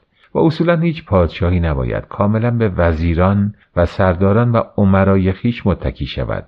و شاهی که امور سلطنت و کشورداری را به این گونه اشخاص واگذارد بدبخت خواهد شد زیرا این گونه مردم بیشتر در اندیشه منافع خیش و گردآوری مال و تحصیل قدرت هستند و چون راحتی خود را می‌خواهند برای پیشرفت کار و فتح سرزمین های تازه از خود اشتیاقی نشان نمی‌دهند. شاه اضافه کرد که به همین سبب من همه کارهای مملکت را به میل و اراده و مسئولیت شخص خود انجام می دهم و حاضرم یا جان خود را فدا کنم و یا بر دشمنان خیش فائق آیم و ایشان را به اطاعت از اوامر خود وادار سازم. نمی‌دونم به چه مناسبت در این موقع از گرجستان و تحمورس خان صحبت به میان آمد. شاه عباس بر سر زنی که تحمورس خان پس از مرگ زن اولش گرفته است با وی جنگی و او را از کشورش بیرون کرد. این زن خواهر لهراسب خان زیرنویس لوراسپان دوم که از سال 1605 تا سال 1614 پادشاه کارتلی بود و در آن سال بر اثر حمله شاه عباس به گرجستان تاج و تخت و سپس جان خود را از دست داد. دنباله مد امیر گرجی دیگری است که شاه خواهر دیگر او را چندی پیش به همسری برگزیده و اکنون هم در زمره زنان سوگلی اوست. شاه مدعی است که این زن متعلق به اوست زیرا به وسیله نامه و یا وسایل دیگر او را آگاه کرده است که آرزو دارد به همسری شاه مفتخر گردد و زن قانونی او شود و شاه نیز با این وصلت موافق بوده است. البته سن وی امروز به اندازه است که ظاهرا برخلاف ادعای خیش نباید از غم عشق پریشان و ملول شود و به عقیده من دختر هم لابد عاقلتر از آن است که شاه عباس پیر را با زنان بیشمارش بر تحمورسخان جوان و همکیش و همخون خود که جز او زن رسمی دیگری ندارد ترجیح دهد. به هر حال خان که قبلا از دوستان وفادار شاه عباس بود این زن را برخلاف میل او گرفت و وقتی شاه درخواست کرد که زن را نزد او فرستد با آنکه به جنگ تهدیدش کرده بود از میدان به در نرفت و اظهار داشت قوانین و شرافت مسیحیت او را از چنین عملی باز می‌دارد و چون شاه بدخویی آغاز کرد او نیز با کمال شجاعت وظیفه دفاع از این زن را با شمشیر به عهده گرفت. در نتیجه کشورش از دست رفت و به دست شاه عباس مبدل به ویرانه ای شد. و بسیاری از رعایا و نزدیکان تحمورسخان به اسارت درآمدند و به نقاط مختلف ایران تبعید و محکوم به زندگی اسارتباری شدند. ولی او هنوز هم پایداری می کند و گاه در خاک ترکا یا در کشور برادر زن خیش و گاه نیز شاهزادگان دیگر گرجی که با او خیش و قوم هستند و کشورهایشان به واسطه موانع طبیعی موقعیت مستحکمی دارند به سر می‌برد. کشور تحمورسخان نیز موقعیت مستحکمی داشت ولی اطرافیان به او خیانت کردند و در نتیجه او مجبور به ترک وطن گشت. پس هست این بحث طولانی است و من به همه ماجرا آشنا هستم ولی این نامه برای شرح آن کافی نیست. به طور خلاصه می‌گویم گرچه شاه خود را عاشق دلخستی آن زن قلمداد می کند و به عادت مردمان مشرق زمین باز وی خود را میسوزاند و نامه های این زن که او را به کنار خود خوانده است نشان می‌دهد. اما به گمان من تمام این عشق و علاقه چه از طرف او و چه از طرف آن زن دروغ است. و شاه عباس می‌خواهد بدین وسیله ممالک تحمورزخان و سایر امیران گرجی را متصرف شود. البته مقدمتا برای جنگ و ستیز هیچ گونه بهانه‌ای وجود نداشته است. به این معنی که تحمورزخان با شاه دوست بوده و به او همه گونه احترام میگذاشته است. حتی موقعی که جنگ خونینی میان طرفین جریان داشت تحمورزخان برای آرام کردن شاه مادر و دو فرزند خود را پیش او فرستاد و آنها اکنون در شیراز به سر می‌برند. بچه ها را که بسیار کوچک بودند به دین اسلام درآوردند و حتی بدون که گفته می شود آنها را مقطوع نسل کرده اند تا نتوانند بعدها به خیال وراست و تخت و تاج بیفتند. به این ترتیب لازم بود برای شروع مخاسمات موجبی پیدا شود و چه بهانه‌ای بهتر از این که از یک فرمانروای مسیحی زن او را مطالبه کنند. زیرا مسلما حتی اگر مملکت و جانش از دست برود به چنین عملی مبادرت نخواهد جست. ولی چون مطالبه همسر دیگران عمل زشتی است لازم بود چنین وانمود شود که خود زن طالب آن است و موضوع عشق و علاقه به میان کشیده شود تا توجیهی برای این امر مزموم باشد. و چنین ادعا کردند که قبلا این زن به شاه ایران علاقمند بوده و به او وعده ازدواج داده است. به هر حال هرچه می‌خواهد باشد. همانطور که ضرب المثل لاتین می‌گوید در هر بدبختی فقط پای یک زن در میان است. فعلا تمورز خان دوباره جنگ را شروع کرده و با ترکها علیه ایرانیان متحد شده و از آنها قوای زیادی مرکب از تاتارها دریافت کرده است.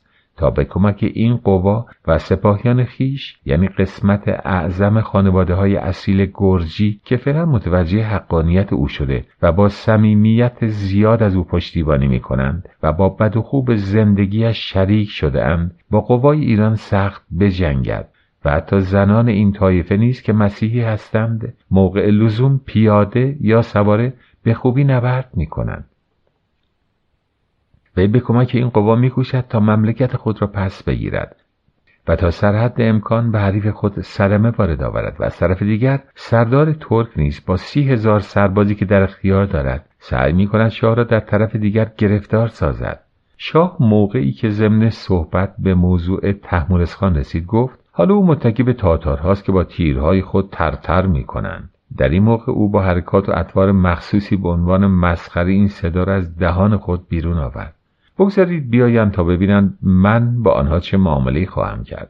در همان حال دست راست را به شمشیر خیش برد و حالت فرماندهی که می‌خواهد فرمان حمله دهد به خود گرفت.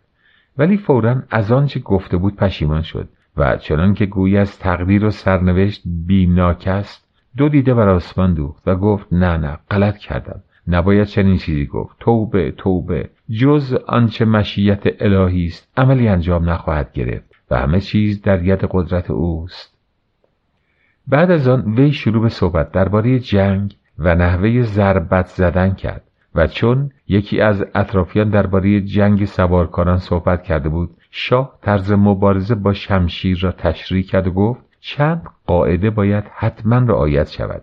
یکی اینکه هیچ وقت نباید سوارکار را هدف ساخت زیرا این عمل بسیار مشکل است و فایده ای هم ندارد. در عوض باید سعی کرد ضربه را به اسب وارد ساخت زیرا با افتادن اسب کار سوار نیز تمام است و در حقیقت با یک تیر دو نشان زده می شود دوم اینکه کمتر ممکن است بر صورت اسب زخم مهلکی وارد کرد زیرا این ناحیه استخوانی و سخت است و در نتیجه باید سعی کرد شمشیر بر گردن اسب فرود آید چون حیوان دیگر نمی‌تواند وزن سوار خود را تحمل کند و فورا به زمین میافتد. سوم اینکه وقتی دشمن به زمین افتاد نباید بلافاصله پیاده شد و برای گردن زدن او شتافت در مشرق زمین بریدن سر و ارائه آن یکی از علائم افتخار است. یا قصد کندن لباسهای او را کرد زیرا در این عمل خطرات زیادی نهفته و چه بسا مردی که به زمین در قلتیده هنوز نمرده و می‌تواند حمله کننده را از پای درآورد.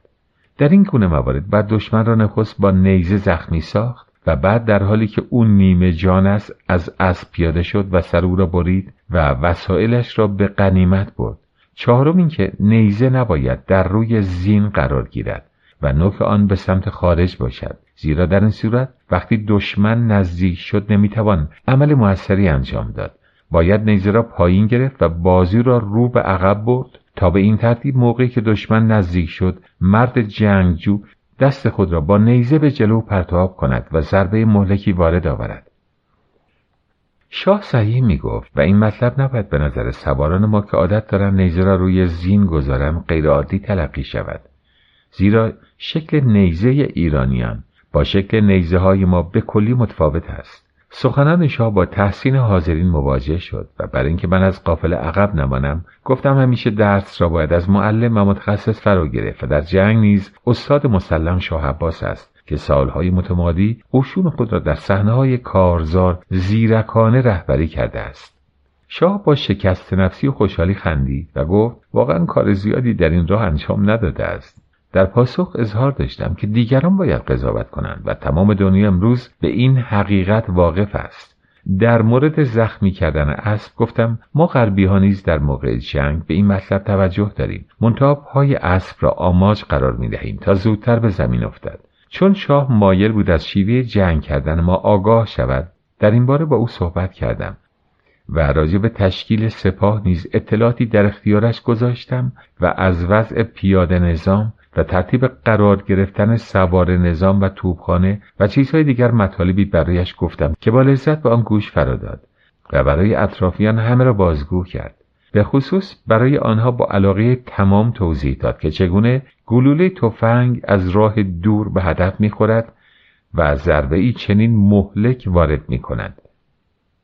در حقیقت مدتی است که شاه خیال دارد سپاهی از تفنگداران مجهز به تفنگهای جدید تشکیل دهد ولی هنوز در این راه توفیقی نیافته است.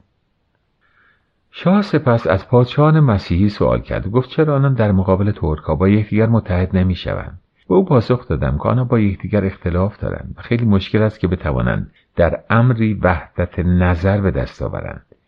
و یک خطاب به کسان خود گفت اگر این پادشاهان با یکدیگر اتحاد داشتند سلطان عثمانی اکنون در قسطنطنیه نبود. و بعد خطاب به من اظهار کرد به طور کلی مسیحیان تمایلی به جنگ ندارند و راحتی را ترجیح می‌دهند و واقعا شرمآور است که آنان به علت اختلافات داخلی خود را چنین زبون و ذلیل ترکها کردند گفتم سلطان عثمانی تا به حال خاک کشورهای ما را فتح نکرده است و آنقدر که ما به او صدمه زده ایم صدمه ای به ما وارد نیاورده است. شاه گفت او قسطنطنیه و یونان را گرفته است. پاسخ دادم یونان نیز مانند روسیه جزء فرنگستان محسوب نمی شود گفت عراضی بسیاری در مجارستان نیز به دست او مسخر شده است و با وجودی که این حرف حقیقت محض بود من برای دفاع از مسیحیان گفتم ما قسمت اعظم این سرزمین را سالها پیش ضمن جنگ از ترکا پس گرفتیم. شاه گفت تنها اوست که مجدانه با ترکا می جنگد و اگر او نبود ترکا تا روم پیش رفته بودند. با قیافه جدی جواب گفتم نمی‌دانم. ولی بارها شده است که میان ایرانیان و ترکا حالت جنگ برقرار نبوده و با وجود این سلطان عثمانی به خیال جنگ با ما نیفتاده است. و یا اگر به این عمل مبادرت کرده با تحمل خسارات فراوان به سر جای خود بازگشته. البته می توانستم بگویم که او به علت اجبار و فقط برای دفاع با ترکان جنگ می کند ولی ما داوطلبانه می جنگیم و آنها را به این کار تحریک می کنیم به علاوه جنگ پرسمری که ما در مجارستان با ترکا کردیم باعث شد که شاه با استفاده از موقعیت شهر تبریز و سایر شهرهای آذربایجان را که اکنون با غرور از آنها صحبت می کند پس بگیرد. و این امر را در حقیقت بیش از آنچه مدیون قدرت نظامی خود باشد مدیون بخت و طالع است. ولی این مطلب را نخواستم بر زبان بیاورم زیرا در حالی که این قدر به من محبت می‌کرد صلاح نبود خشم او را برانگیزم. مضافم به اینکه می‌دانستم خودش بیش از هر کس به کنه قضایا آشنایی دارد. منتها نمی‌خواهد آن را بازگو کند. در واقع اگر میان ترکا و ایرانیان این دریایی که ما را از ترکا جدا می کند وجود نداشت شاید آنها هرگز با یکدیگر نمی جنگیدند یا بهتر بگویم مدقا با اسم دیگر نیز آشنا نمی شدند.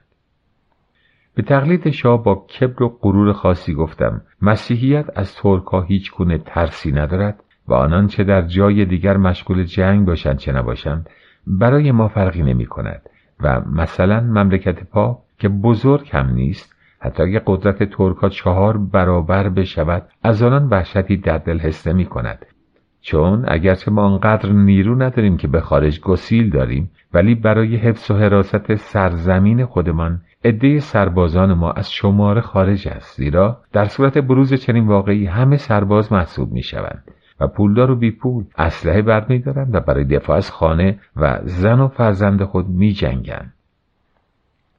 به این مناسبت وضع مدافعان غیر نظامی جوامع غربی را که در مشرق زمین مشابه هم وجود ندارد تشریح کردم زیرا در شرق گذشت از سربازان حقوق بگیر بقیه مردم به امور جنگی کاری ندارند و شاید اصلا نمی‌دانند اسلحه چیست. گفتم نزد ما کافی است که زنگها به صدا درآید تا بلافاصله هزاران هزار نفر مرد مسلح و آشنا به قوانین و قواعد جنگی در هر کجا لازم باشد گرداید درباره وضع فانوس های دریایی و علامت آنها نیز با یکدیگر صحبت کردیم و گفتم با این علامات به زودی تمام نقاط دور افتاده از جریان ماوقع مطلع می شوند. این مطلب را شاه با علاقه تمام گوش می‌داد و چون بسیار تیزهوش است قادر بود آنها را در چند کلمه برای اطرافیان به نحوی که آنان بفهمند توضیح دهد در آخر از من پرسید چرا پادشاه اسپانیا با کشتی های جنگی خود دهانه بحر امر را نمیبندد تا قاهره و سایر شهرهای مصر گرفتار قحط و قلا و مواجهه با مشکلات عظیم شوند. این یک نظریه قدیمی شاهان ایران است که آن را طی نامه های متعدد به اطلاع پادشاهان پرتغال نیز رسانیدند و شاه عباس از طرفداران سخت آن است و گمان می کنم دون روبرتو شرلی انگلیسی که سابقا سفیر شاه ایران در روم بود و اکنون نیز مجددا به عنوان سفیر شاه نزد پاپ و دربار پادشاه اسپانی با آن صفحات عظیمت نموده است. این فکر را در مغز او جای داده باشد. پرتغالی ها هزار بهانه آوردند که این عمل را انجام ندهند ولی همه آنها به نظر من پوچ است. زیرا سابقا چنین کاری را با موفقیت انجام دادند حتی ضمن عبور از بحر احمر عده زیادی از آنان خود را تا حوالی کوه سینا رسانیدند. و از همین طریق موفق شدند قوای خود را به نیروهای پادشاه حبشه که مسیحی است ملحق سازند و به کمک او مصائب عظیمی بر ترکا وارد آورند. اکنون پرتغالی ها از این نحوه اقدام سر باز می‌زنند و بهانه آنها این است که در هندوستان گرفتار هستند. ولی یک چنین جنگی واقعا به نفع آنان تمام می‌شد. زیرا به طوری که خودشان اعتراف می کنند مرتبه پیش از غنائمی که به چنگ آوردن توانستند مخارجی انجام دهند که در غیر آن صورت برایشان ممکن نبود. معاذیر دیگر پرتغالی نیز در این زمینه نمی‌تواند مسبوع باشد زیرا همکنون انگلیسی ها فرمان روای این دریا هستند و بدون اجازه آنها هیچ کشتی هندی حق عبور ندارد و به همین دلیل پادشاهان هند به پرتغالی ها معترض هستند که یا باید تمام دریا را در اختیار خود بگیرند یا دیگر خود را فرمانروای مطلق آن دریا ندانند و اجازه عبور از کشتی های هندی مطالبه نکنند.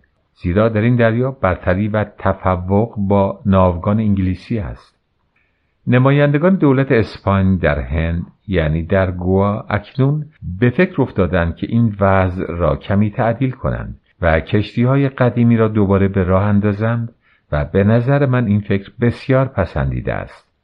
شاه ایران به خوبی به تمام این مسائل واقف است و بیتوجهی اسپانیولی ها فوقالعاده به نظر او عجیب میآید زیرا بارها به وسیله پیک های مخصوص پیام داده و درخواست کرده است که آنان با ترکا وارد جنگ شوند و اسپانیولی ها حتی اگر نمی توانستند تمام قوای خود را در این راه به کار اندازند برای خوش آمد او لاقل قادر بودند به این کار تظاهر کنند و اقدامات چندی انجام دهند. ولی متاسفانه هیچ وقت به این کار دست نزدند زیرا می‌دانم که وزرای پادشاه اسپانیا فقط به او دروغ می‌گویند و مصالح خود را در نظر می‌گیرند و از وقایع به نفع خود بهره برداری می و به همین دلیل است که امروزه هم از پادشاه اسپان شکایت دارند. این جملات معترضه را ذکر کردم تا به کن مطلب وارد شوید و بیشتر به اهمیت مذاکرات ما پی برید. و اکنون مطلب اصلی را دنبال می کنم به طوری که گفتم شاه پرسید چرا پادشاه اسپانیا مدخل بحر احمر را به روی ترکانه میبندد من که به خوبی به کنه مطلب آشنایی داشتم و در این حال که نمی‌توانستم دروغ بگویم و سهل انگاری های دیگران را پنهان کنم نمی‌خواستم مطلبی به ضرر اسپانیولی ها بر زبان آورده باشم. برای اینکه سکوت نکنم گفتم که پادشاهان صلاح مملکت خیش را بهتر می‌دانند.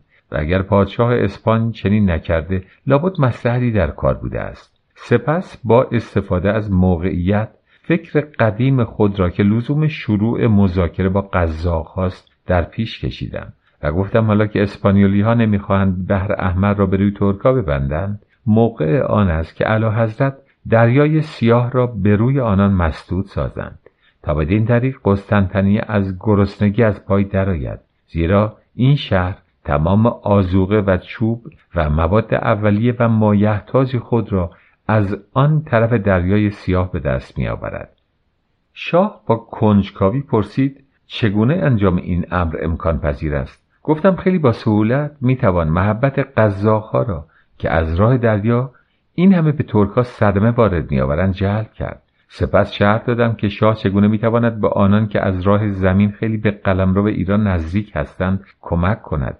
به نحوی که دریای سیاه به کلی برای ترکها غیر قابل کشتیرانی شود و قزاقها حتی وضع بندر ترابوزان را مخشوش کنند زیرا دریای سیاه کوچک است و هر کس در آنجا قویتر باشد خیلی زودتر فرمانروایی مطلق خواهد شد.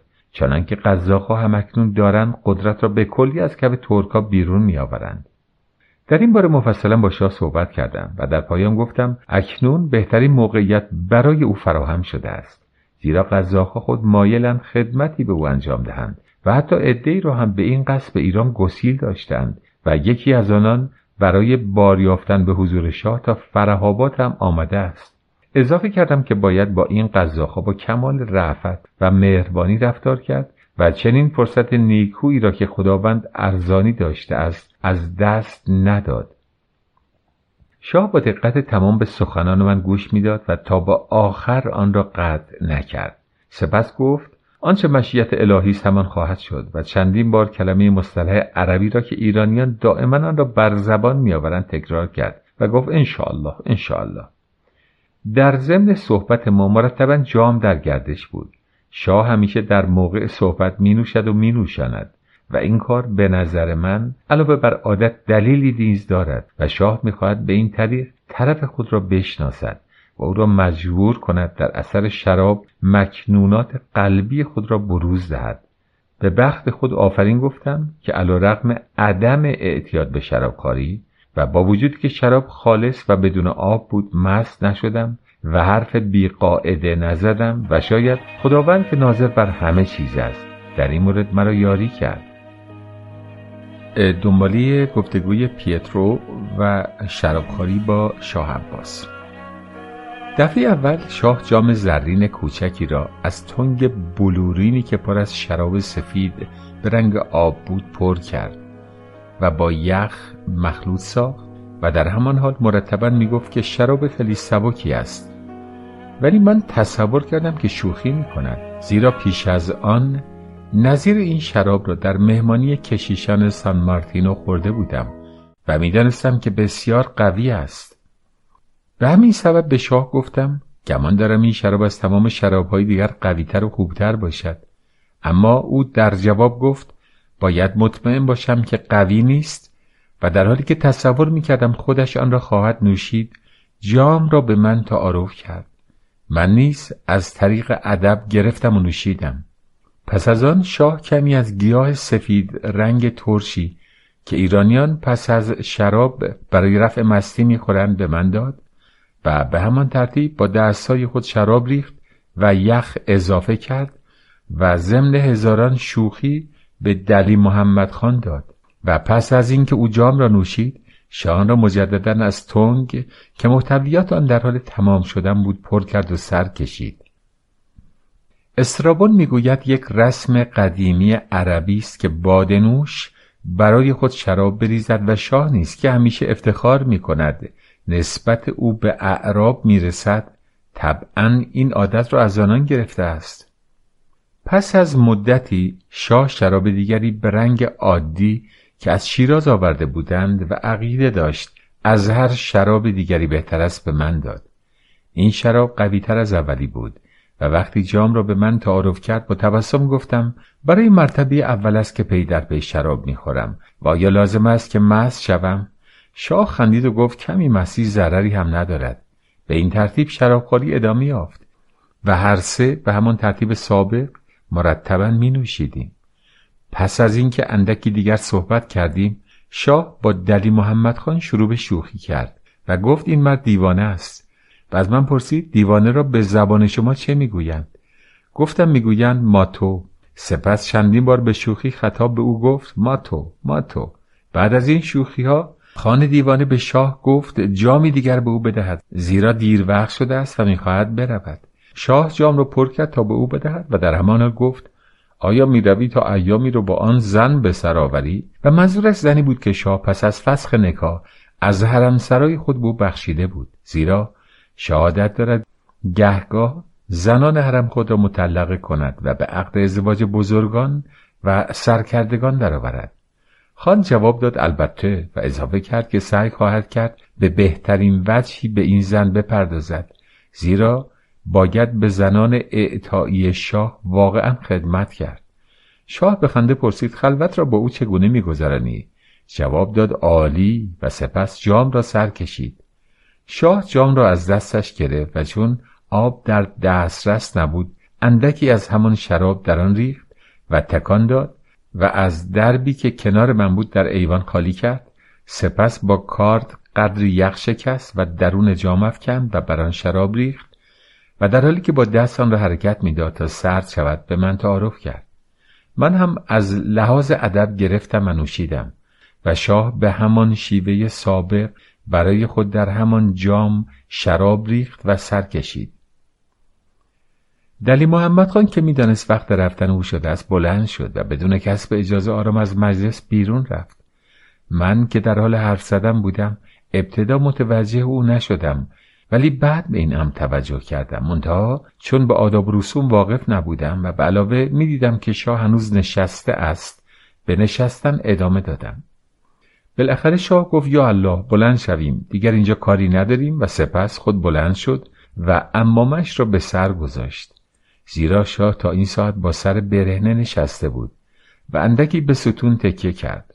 رامشگران در این موقع خیلی به او نزدیک بودند ولی بسیار آهسته می‌زدند و میخواندند و شاه هم با قیافه ای اندوهناک به آنان گوش می‌داد.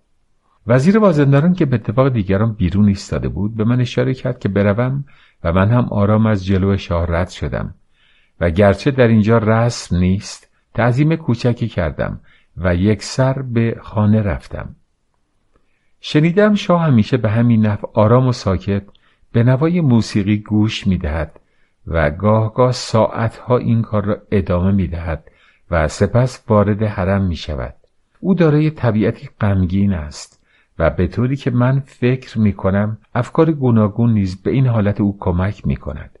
شاید علت اساسی غم عمیق شاه مرگ فرزندش صفی میرزای جوان باشد که همه به لیاقت و فراست او امیدواری زیادی داشتند شاه پس از اینکه به او مزنون شد و او را کشت فهمید که اشتباه بزرگی را مرتکب شده است و می‌گویند این پدر غم زده هر روز مدت زیادی به این مناسبت گریه می کند.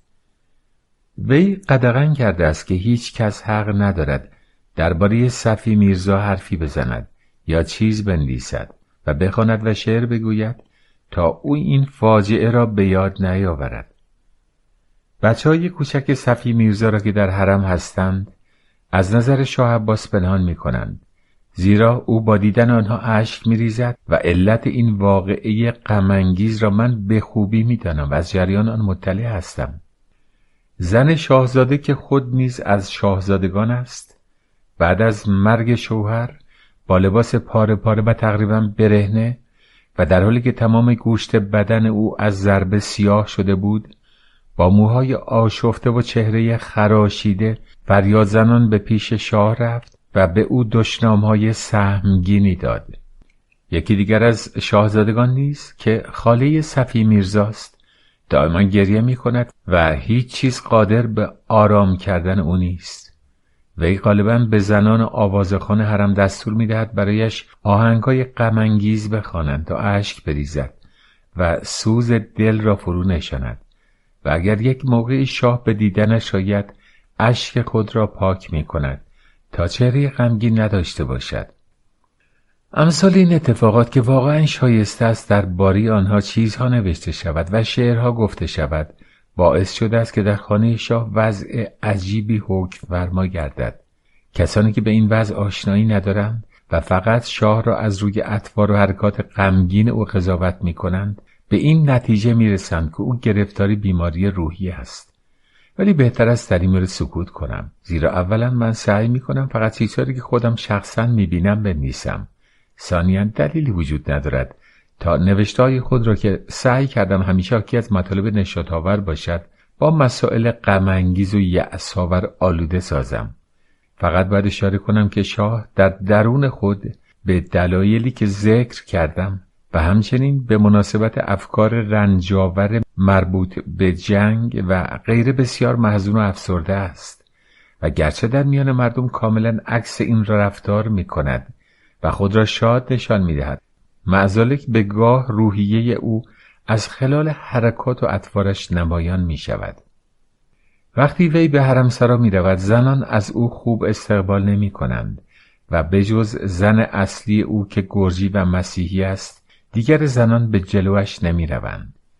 این بانوی گرجی که دارای شخصیت و نفوذ زیادی است با مهربانی ها و نوازش های خود شاه را آرام می کند و وقتی شاه بر سر نشاط آمد همه به دور او جمع می شوند و با او حرف می‌زنند و شوخی می کنند و همگی می نوازند و می خوانند و می نوشند.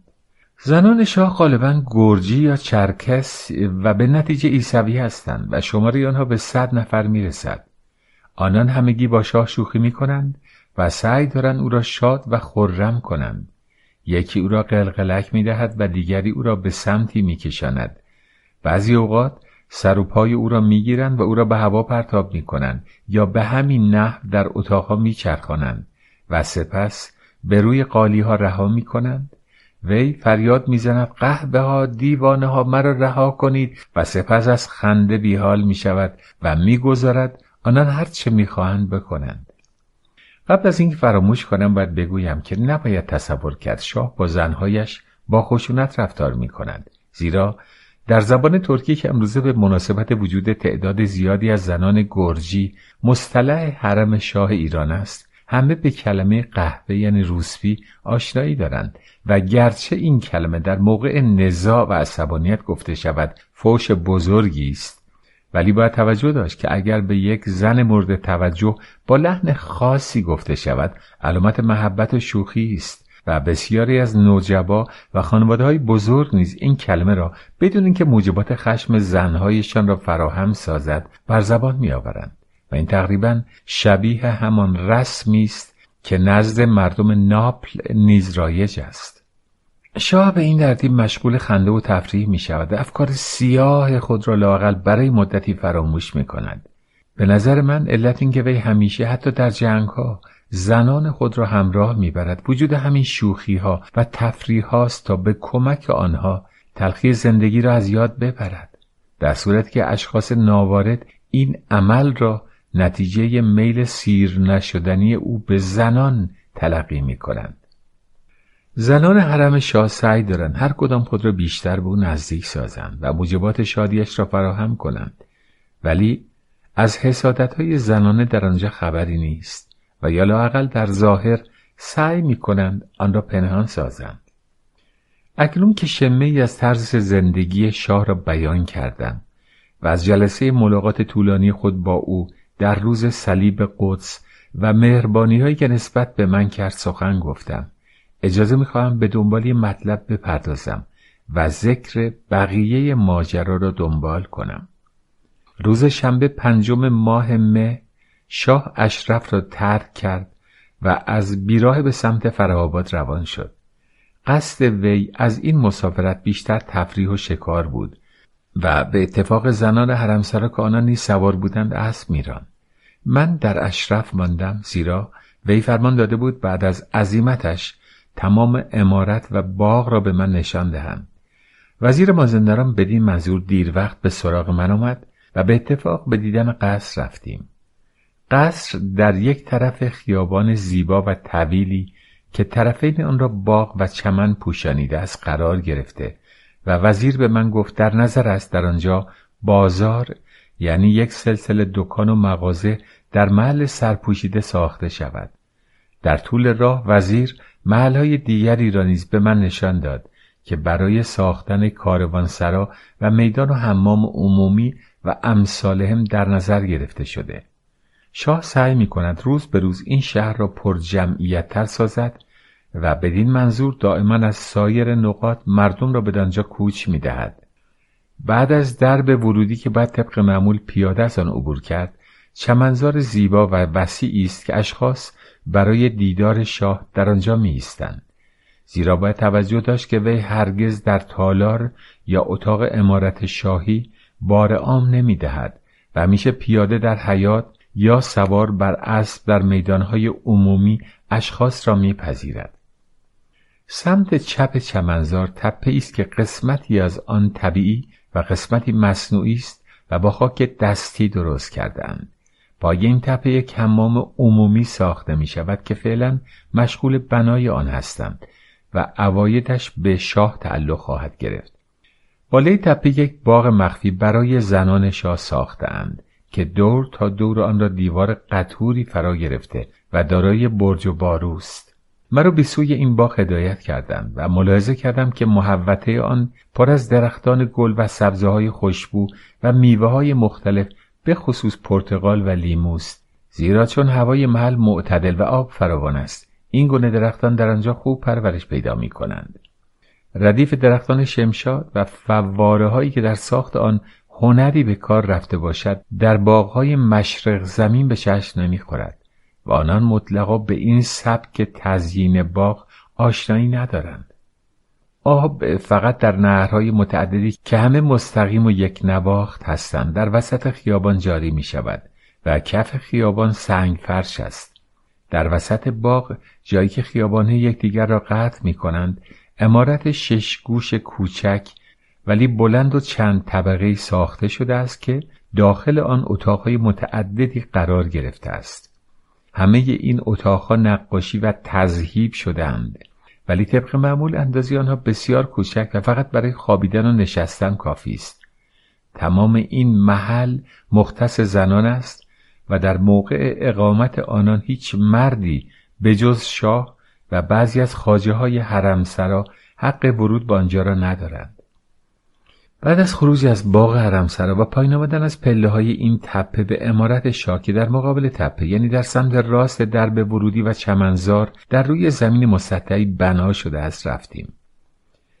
بعد از ورودیه اول باغچه کوچکی به چشم می‌خورد و در وسط خیابان که از این باغچه به سمت باغ بزرگ دیوانخانه می‌رود درب بزرگی قرار گرفته که در بالای آن فواره است که آب را با جهش زیادی پرتاب می کند به طوری که تا بام خانه می رسد. در داخل ساختمان و در روی ایوان ها نیز حوزچه ها و فواره های متعددی قرار گرفتند. این امارت نیز کوچک است ولی اتاقهای بیشماری دارد که همه آنها کم وسعت و مزیم به نقاشی و مذهبکاری های گرانبها هستند.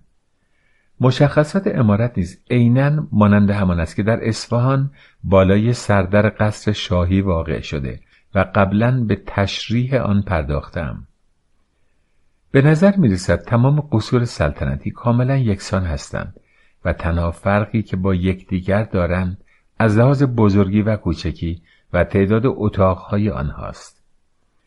ایوانهای زیادی امارت را احاطه کرده با حسیر و پرده پوشیده شده و اتاقها دارای دربهای متعددی هستند. در یکی از اتاقها روی هر یک از دیوارهای چهارگانه آن دو آینه بزرگ در طرفین درب ورودی و پنجره به نحوی روبروی یکدیگر قرار گرفتهاند که تصاویر یکدیگر را منعکس می‌سازند و انسان تصور می کند در پس آن اتاقهای بیشماری واقع شده اتاقهای نسبتا مخفی دیگری که به آنها خلوتخانه می‌گویند وجود دارد که کف تمام آنها را دوشک قلمکار گران قیمت گستردند زیرا طبق رسوم عادت این مملکت همه روی زمین می نشینند و حتی اگر بخواهند راحتتر باشند در همانجا دراز می‌کشند.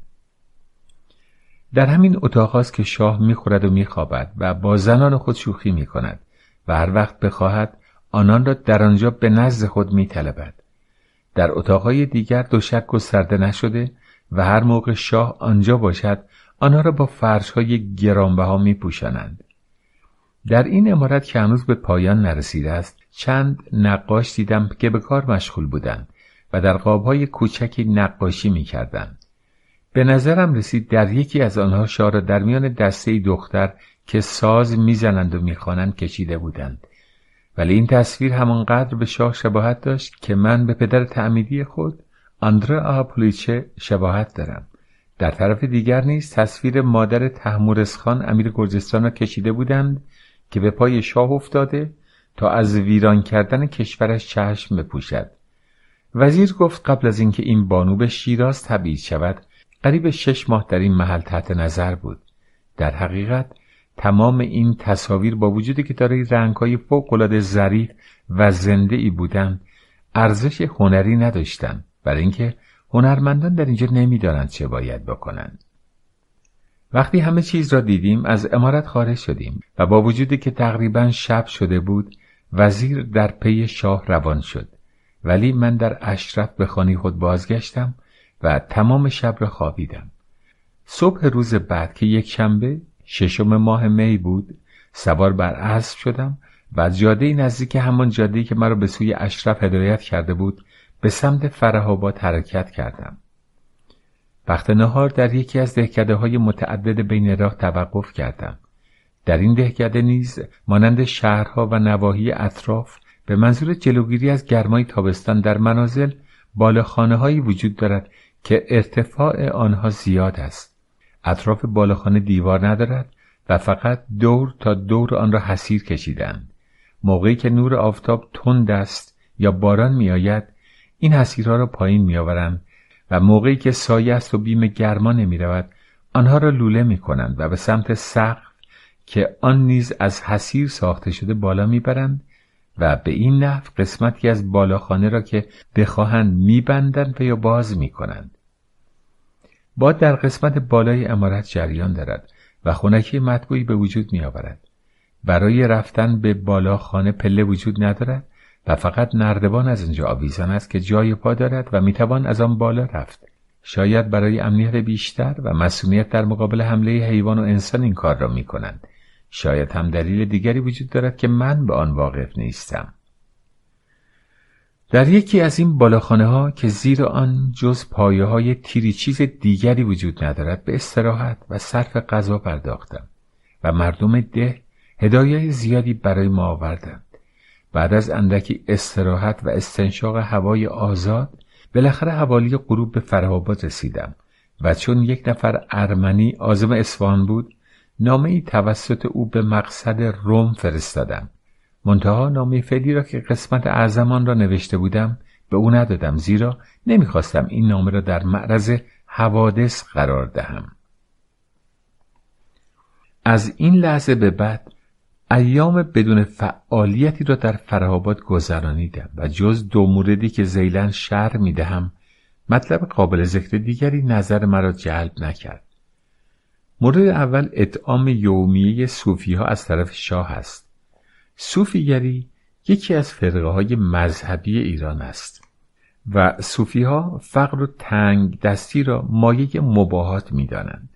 آنان گرچه از لحاظ لباس با سایرین تفاوتی ندارند ولی همیشه تاجی بر روی سر می‌گذارند. همه صوفی ها با هم زندگی می کنند و رئیس آنان به خود جنبه تقدس می دهد که بهتر است آن را عوام فریبی خواند. صوفی ها در باطن از همه مردم دیگر بدتر هستند و شاه عباس شخصا نیز هیچ گونه اعتمادی به آنان ندارد و معتقد است همه در واقع شیادانی بیش نیستند. هرچه باشد به هر حال مردم برای آنان احترام فوقالعاده قائل هستند و شاه نیز ظاهرا چنین وانمود می کند. زیرا صوفیا از پیروان شاه صفی جد او که پیشرو به این طریقت بود هستند و شاه نیز جد خود را از مقدسین این فرقه می‌داند و در موقع دعا و استقاسه پس از نام خدا و محمد به علی می‌گوید دینم امامم شاه صفی صوفی ها هر کجا شاه برود به او می‌روند و شاه هر شب از آشپزخانه خود برای آنان که تعدادشان دویست نفر است شام میفرستد و آنان غذا را یا در ملع عام و یا در راهرو اول قصر شاهی و یا در محوطه‌ای که مخصوص این کار ساخته شده است صرف می کنند. در این موقع مردم زیادی به تماشا می و آنان بعضی اوقات مختصری از پلو خود را به تماشاچیان میبخشند بدین معنی که با دست پلو بر میدارند و به هر کس در جلو واقع شده باشد تعارف می کنند. کسی که چنین هدیه‌ای دریافت کرده است آن را متبرک می شمارد و خود من اشخاص سرشناسی را دیدم که به این نحو از دست صوفی ها غذا دریافت می و می خوردن. مطلبی که باعث خنده شدید من شد این بود که بعضی ها خود را گناهکار می خوانند و در مقابل رئیس صوفی ها به زمین می افتند و درخواست مجازات می کنند تا گناهانشان پاک شود. رئیس با قیافه بسیار جدی چوبی را که در دست دارد چهار تا شش بار بسته به میل خود محکم یا آهسته بر ران گناهکار می نوازد و این ابلهان تصور می کنند با همین مجازات سبک تمام گناهانشان آمرزیده می شود و این عمل را استعراف می نامند. مورد دوم این است که یک روز شاه سی زن از حرمسرای خود به اشخاص مختلفی شوهر داد. زنی را که شاه بدین صورت شوهر می دهد و از حرم خارج می کند بر کجاوه ای روی شطور می نشانند و به خانه شوهر می‌برند کجاوه صندوق بزرگ سرگشاده است که بر یک طرف شطور بسته می شود و در طرف دیگرش نیز محفظه مشابهی قرار گرفته است که حاوی اسباب و اساسیه زن یعنی بالش و لحاف و دوشک و لباسها و طلا و جواهرات و خلاصه تمام اشیایی است که او در حرم داشته است. وقتی زن از طبقه خیلی پایین نباشد علاوه بر این اشیا و اساسیه حتما دیویست تا سیصد سکه طلا نیز با خود دارد. زیرا به طوری که می‌دانید در مشرق زمین زن مالی به شوهر نمی‌دهد و جهیزیه به صورتی که نزد ما معمول است به خانه او نمی‌برد بلکه فقط اسباب و اساسیه خود را به خانه همسر نقل مکان می‌دهد. شاه اکنون آزم قزوین است تا از آنجا به سرحدات برود و آماده مساف با ترکا شود. شکر خدا که ما همه خوب و سلامت هستیم و از اینکه می‌بینم به زودی تصورات من صورت واقعیت به خود می‌گیرد سخت خوشحال هستم فقط تنهایی مرا آزار می دهد و بدتر از آن بیعلاقگی و بیارزشی مستخدمین من است که هیچ هنری ندارند و واقعا حوصله انسان را به تنگ می آورند. مسلمانان اگر بخواهند می توانند خوب خدمت کنند ولی من با اکراه آنان را به خدمت میپذیرم زیرا می‌توان مستخدم مسیحی نیز پیدا کرد و از لحاظ مذهبی ترجیح می‌دهم مستخدم مسیحی داشته باشم. منتها متاسفانه همه آنها ابله و بیشعور هستند و اگر هم شعوری دارند آن را در راه بد به کار میاندازند. با نیمانی در این مورد از من خوشبختتر است زیرا مستخدمین بهتری به چنگ آورده است و زنان مستخدمی آسوری که با او هستند چون از قدیم با او آشنایی دارند و در خانهاش بودند خوب خدمت می کنند و خوشجنسی بیشتری دارند. تنها چیزی که همسرم را رنج می دهد این است که او مجبور شده است بسیاری از اشیاء مورد لزوم خود را در اصفهان باقی گذارد و اکنون از این جهت در زحمت است. من از بخت بد گرفتار مردمی شدم که جانم را به لبم آوردند و آنقدر حوصلم از دست آنان تنگ شده که حتی دیگر طاقت فریاد زدن یا راهنمایی کردن نیز ندارم. زیرا در هر صورت اینها اقدامات بیموردی است که هیچ فایده ای در بر ندارد. هر روز تعدادی از اشیا و اساسی ما را میدزدند و تعجب در این است که همه مستقیمین با یکدیگر همدست هستند. برای خنده می‌گویم که من یک موقعی واقعا نمی‌دانستم گوشت پخته که در روی میزه است متعلق به چه حیوانی است. اکنون به خوبی می‌توانم آشپزی کنم و حتی این فن را به مستخدمین خود تعلیم بدهم. و گاهی نیز چون چیز دیگری به ذهنم نمی‌رسد تخم مرغ را به سبک خودمان تهیه می‌کنم. و از این کار خود هیچ عبایی ندارم. زیرا مستخدمین ما همه آدمای رزلی هستند و بسیار از آنها متنفرم. علاوه شاه عباس نیز چنین می کند و این مقتضای زندگی سربازی و زیارتی است. ولی برای اینکه حقیقت را بگویم باید اضافه کنم که این نیمه حیوانها نمی توانند ذهن مرا خراب کنند زیرا آنقدر تخیلات زیبا برای مشغول کردن خودم دارم که دیگر مجالی برای فکر کردن درباره این چیزهای بیمعنی باقی نمیماند. مطالب فوق را در هفته های اول و دوم ماه مه در فرهاباد نوشتم و می‌خواستم از آنجا بفرستم ولی به علت پیدا نشدن فرصت مناسب و شخص مورد اعتماد و به دلیل عظیمت ناگاهانی به منظور همراهی شاه نتوانستم این کار را انجام دهم و کاغذها را نزد خود نگه داشتم. اکنون که یکی از کشیشان مسیحی از هندوستان آزم روم است به تکمیل این خاطرات می‌پردازم و قبل از اینکه اوراق را به او بدهم به تشریح وقایع دیگری که برای من اتفاق افتاده است می‌پردازم.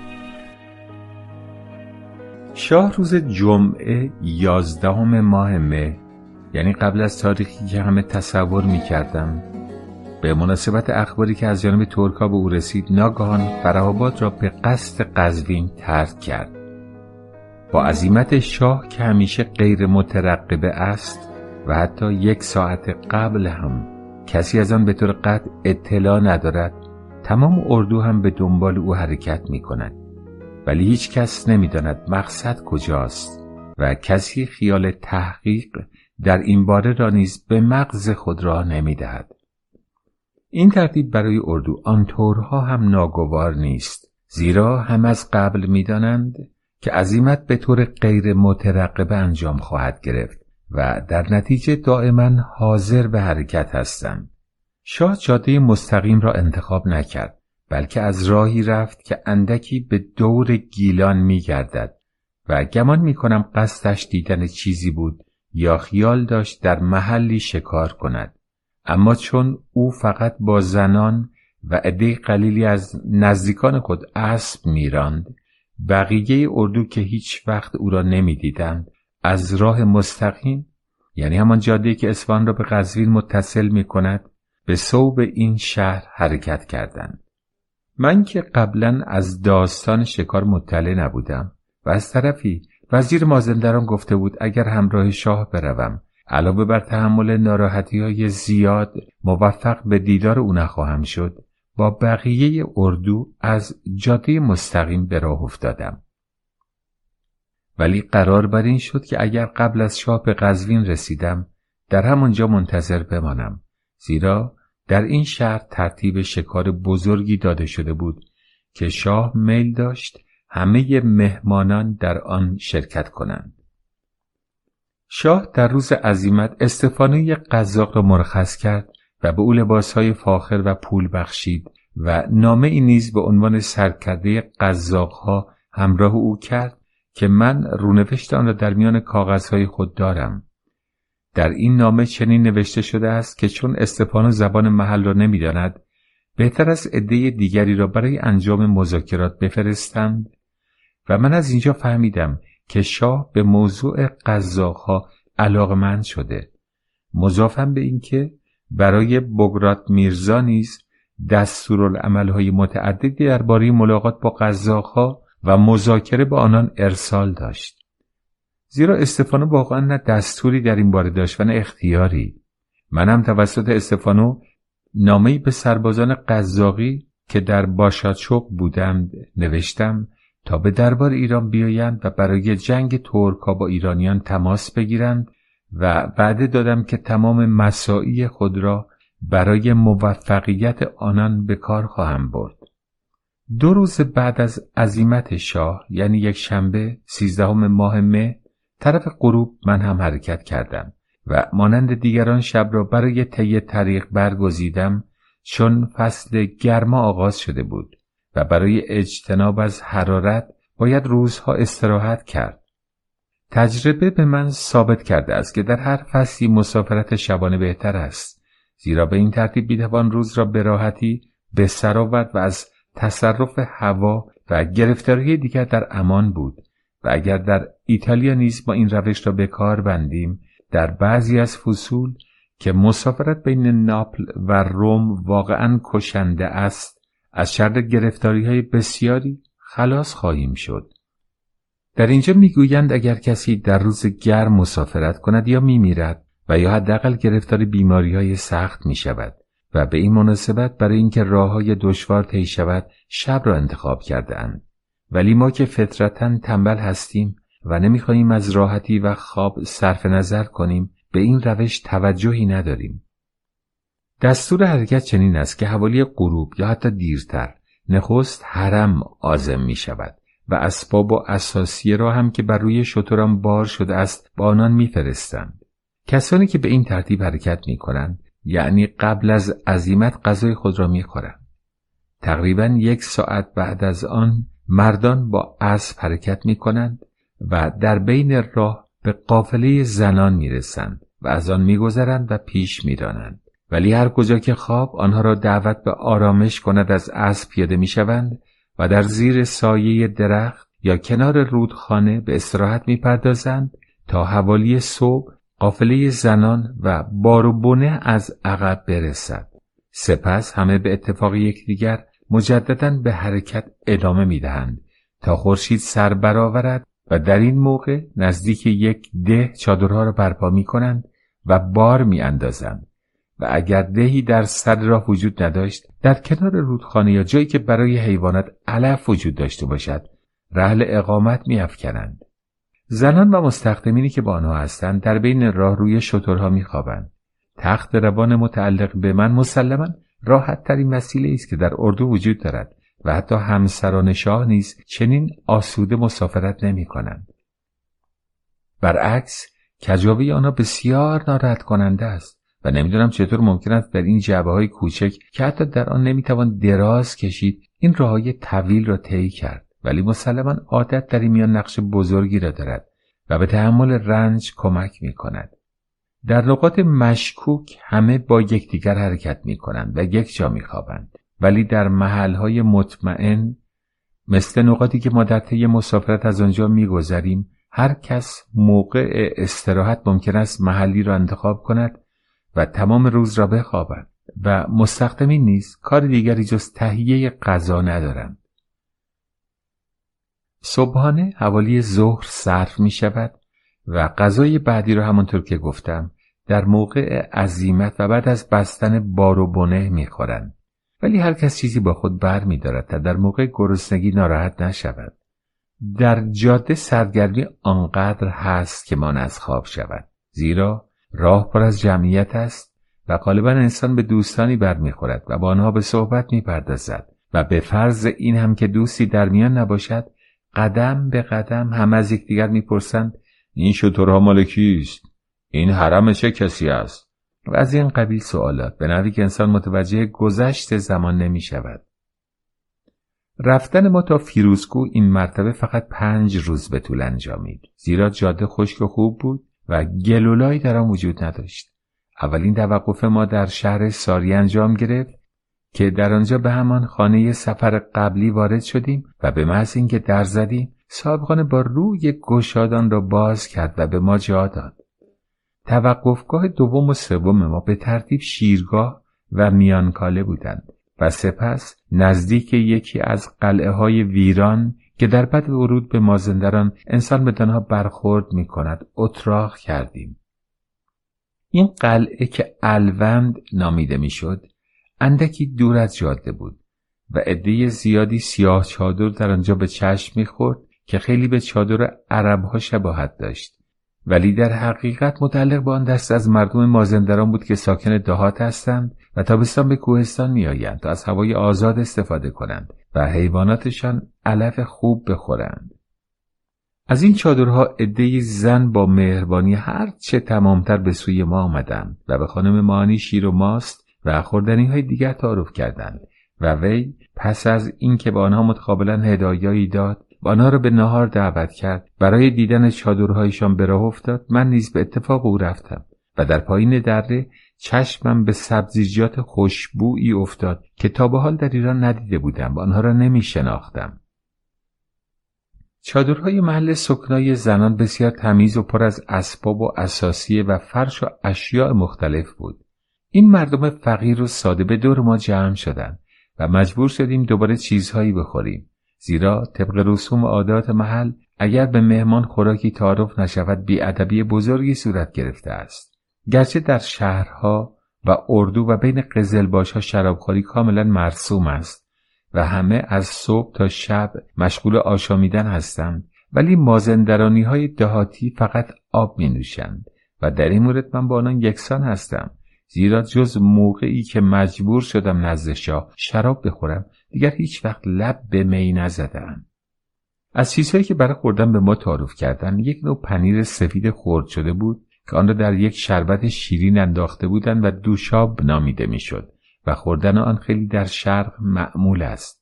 از این خوراکی و خوراکی های متعدد دیگر من جمله از یک نوع شکر که رنگ آن قرمز رنگ است و در مازندران به عمل میآید زیاد خوردیم. و با زنان و دختران که همه آنها زیبا و مهربان بودند به صحبت پرداختیم.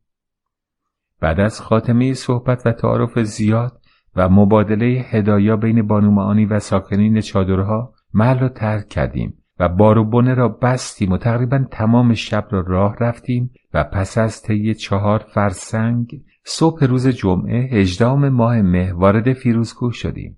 خانه که قبلا در آن شبی را گذرانیده بودیم و تمام خانه های دیگر شهر اشغال بود زیرا یکی از بانوان خاندان سلطنت یعنی دختر شاه اسماعیل ثانی در این شهر به سر می برد.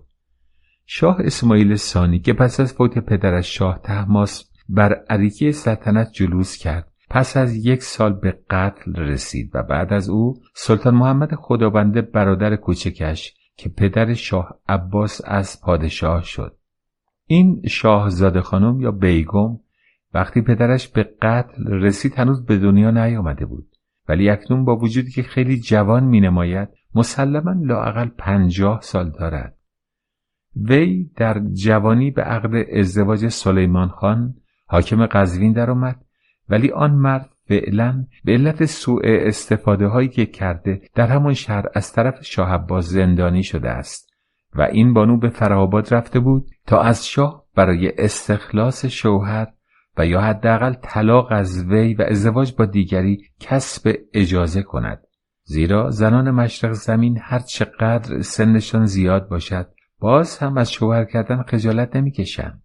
شاه پاسخ داده بود که در قزوین به این امر رسیدگی خواهد کرد و به همین مناسبت این بانو با همراهان خود در حال بازگشت به قزوین بود. چون مطلع شدیم که آنان حوالی سهر از این شهر خواهند رفت منتظر شدیم و با لباس به استراحت پرداختیم. یعنی بانو در تخت روان و ما روی اسباب و اساسیه خوابیدیم. اندکی قبل از سپیددم دختر ام شاه خانه را ترک کرد و ما به آنجا رفتیم تا راحت بخوابیم. ولی موقعی که مشغول انداختن رخت خوابها بودیم پیرزنی که دایه بیگم بود به اتفاق دو زن دیگر وارد شد و اظهار داشت بانوی او در این اتاق انگشتر خود را گم کرده است و خیلی از این سبب غمناک است و در انتظار پیدا شدن آن به سر می‌برد. همه به اتفاق یکدیگر تمام اتاقها را گشتیم ولی اثری از انگشتر نیافتیم و در نتیجه زنهای نام برده غمگین و پریشان ما را ترک کردند. به خصوص یکی از کنیزکان که ظاهرا در این میان تقصیری داشت بسیار حراسناک بود. ما لباسهای خود را به در آوردیم که بخوابیم. ولی هنوز پایمان به رخت خواب نرسیده بود که پیرزن مجددا وارد شد و گفت بانوی او خیلی معذرت می‌خواهد ولی چون این انگشتر با وجود ناچیزی بها به علت اینکه در یکی از ایام سعد ساخته شده و خوشبختی می آورد مورد کمال علاقه اوست. درخواست دارد در صورت امکان اتاق را تخلیه کنیم تا شخصا همه جا را بگردد. من واقعا نزدیک بود از فشار خواب هلاک شوم. با وجود این باید توجه داشت که وقتی تقاضای بانوی آن هم چنین عالی قدر در میان باشد باید از همه چیز گذشت چه به خواب. بلافاصله لباس پوشیدم و به اتاق دیگر رفتم. زیرا در این سرزمین زنان نمی‌گذارند مردان آنان را ببینند.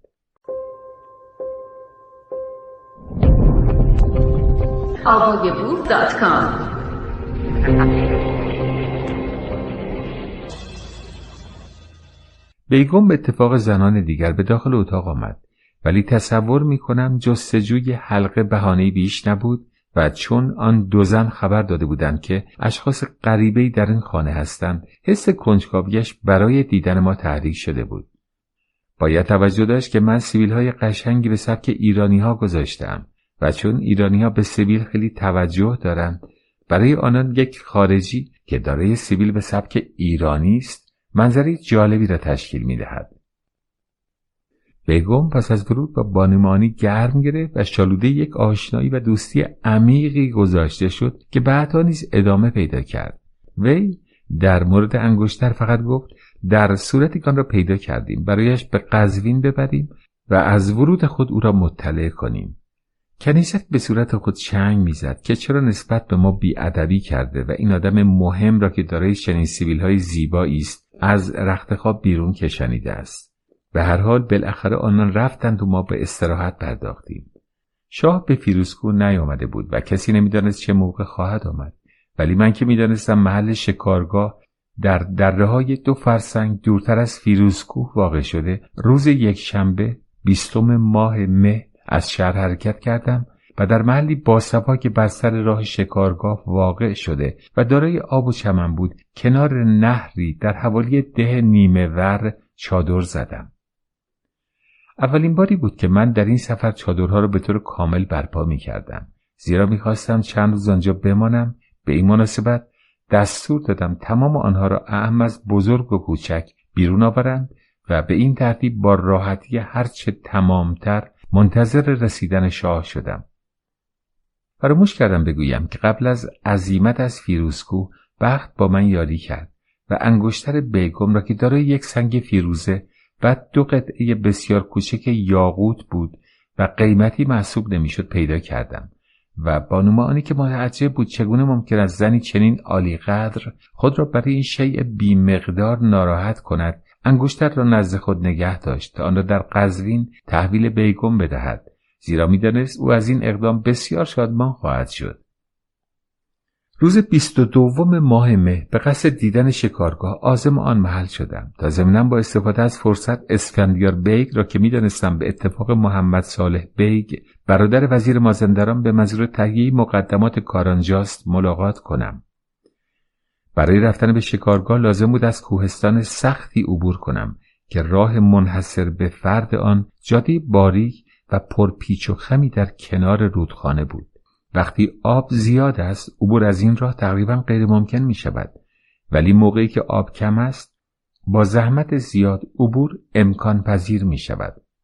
بعد از این کوهستان یک دره سرسبز و خرم و طولانی واقع شده که در اطراف آن کوههای مجزا از یکدیگر قرار گرفتند و این دره به چمنزاری ختم می شود که طول آن تقریبا دو میل است. خود چمنزار به شکل دایره است و کاملا از کوه و تپه احاطه شده. شاه این محل را برای شکار معین کرده تا از تمام دره ها و کوههای اطراف جانوران وحشی را به آنجا برانند و از نواحی مختلف مازندران چندین هزار مرد را مأمور این کار کرده است زیرا در مشرق زمین رعایا کار سگهای شکاری را انجام می دهند. برای اینکه حیوانات نتوانند از دشت شکارگاه فراتر روند به دستور او از کوهی به کوه دیگر در میان دره با شاخهای درختان پرچین بلندی که دست یک مرد اسب سوار نیز به بالای آن نمی‌رسد ساختند.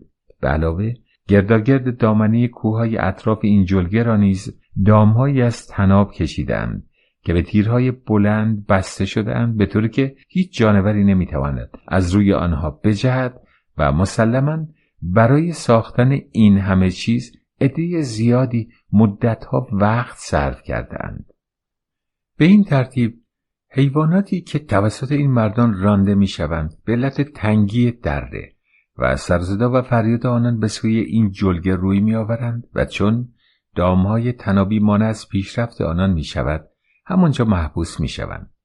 من خبر دارم که از فرهاباد مازندران سیصد بار شطور تناب برای این کار ارسال کرده بودند. منتها چون شکارگاه وسعت نداشت همه آنها به کار نرفته بود. از این تعداد می توانید امکانات شاه را پیش خود مجسم کنید. شاه قرار است در میان این جلگه با شمشیر و تیر به شکار مشغول شود یا چنان که از قدیم مرسوم است بعضی از جانوران شکاری را زنده بگیرد و گوشواره که نام او یا علامت خاصی بر آن منقوش است در گوش آنها کند و آزادشان سازد بسیار اتفاق افتاده است که شکارچیان جانوران را گرفتند که گوشواره از زنان شاه تحماس و شاه اسماعیل صوفی و پادشاهان پیش از ایشان به گوش داشتهاند و از زیر دست چندین شاه گذشتند بر اینکه زنان حرم نیز از تماشای شکار برمند شوند به سرعت جایگاه مخصوصی برایشان ساختند. این جایگاه به شکل راهرو درازی بر فراز یکی از کوهها که مشرف بر شکارگاه بود ساخته شد و جلو این مکان را نیز چوب بست کردند و پرده های حسیری کشیدند به این شیوه زنان می توانستند از آنجا شکارگاه را تماشا کنند و حتی با تفنگ جانوران را بزنند زیرا آنان در تیراندازی با تفنگ بسیار ماهرند و هر وقت مردان در شکارگاه باشند شکار را از محل مخصوص خود با تیر می‌زنند. ولی اگر فقط با شاه به شکار روند با کمال چابکی و مهارت بر اسب می نشینند و با شمشیر و تیر و کمان به شکار می پردازند. اسفندیار بیک که در همه این گونه کارها نظارت می کند جایگاه زنان حرم را با علاقه خاصی به من نشان داد و گفت آن محل را در مدت دو روز ساخته است.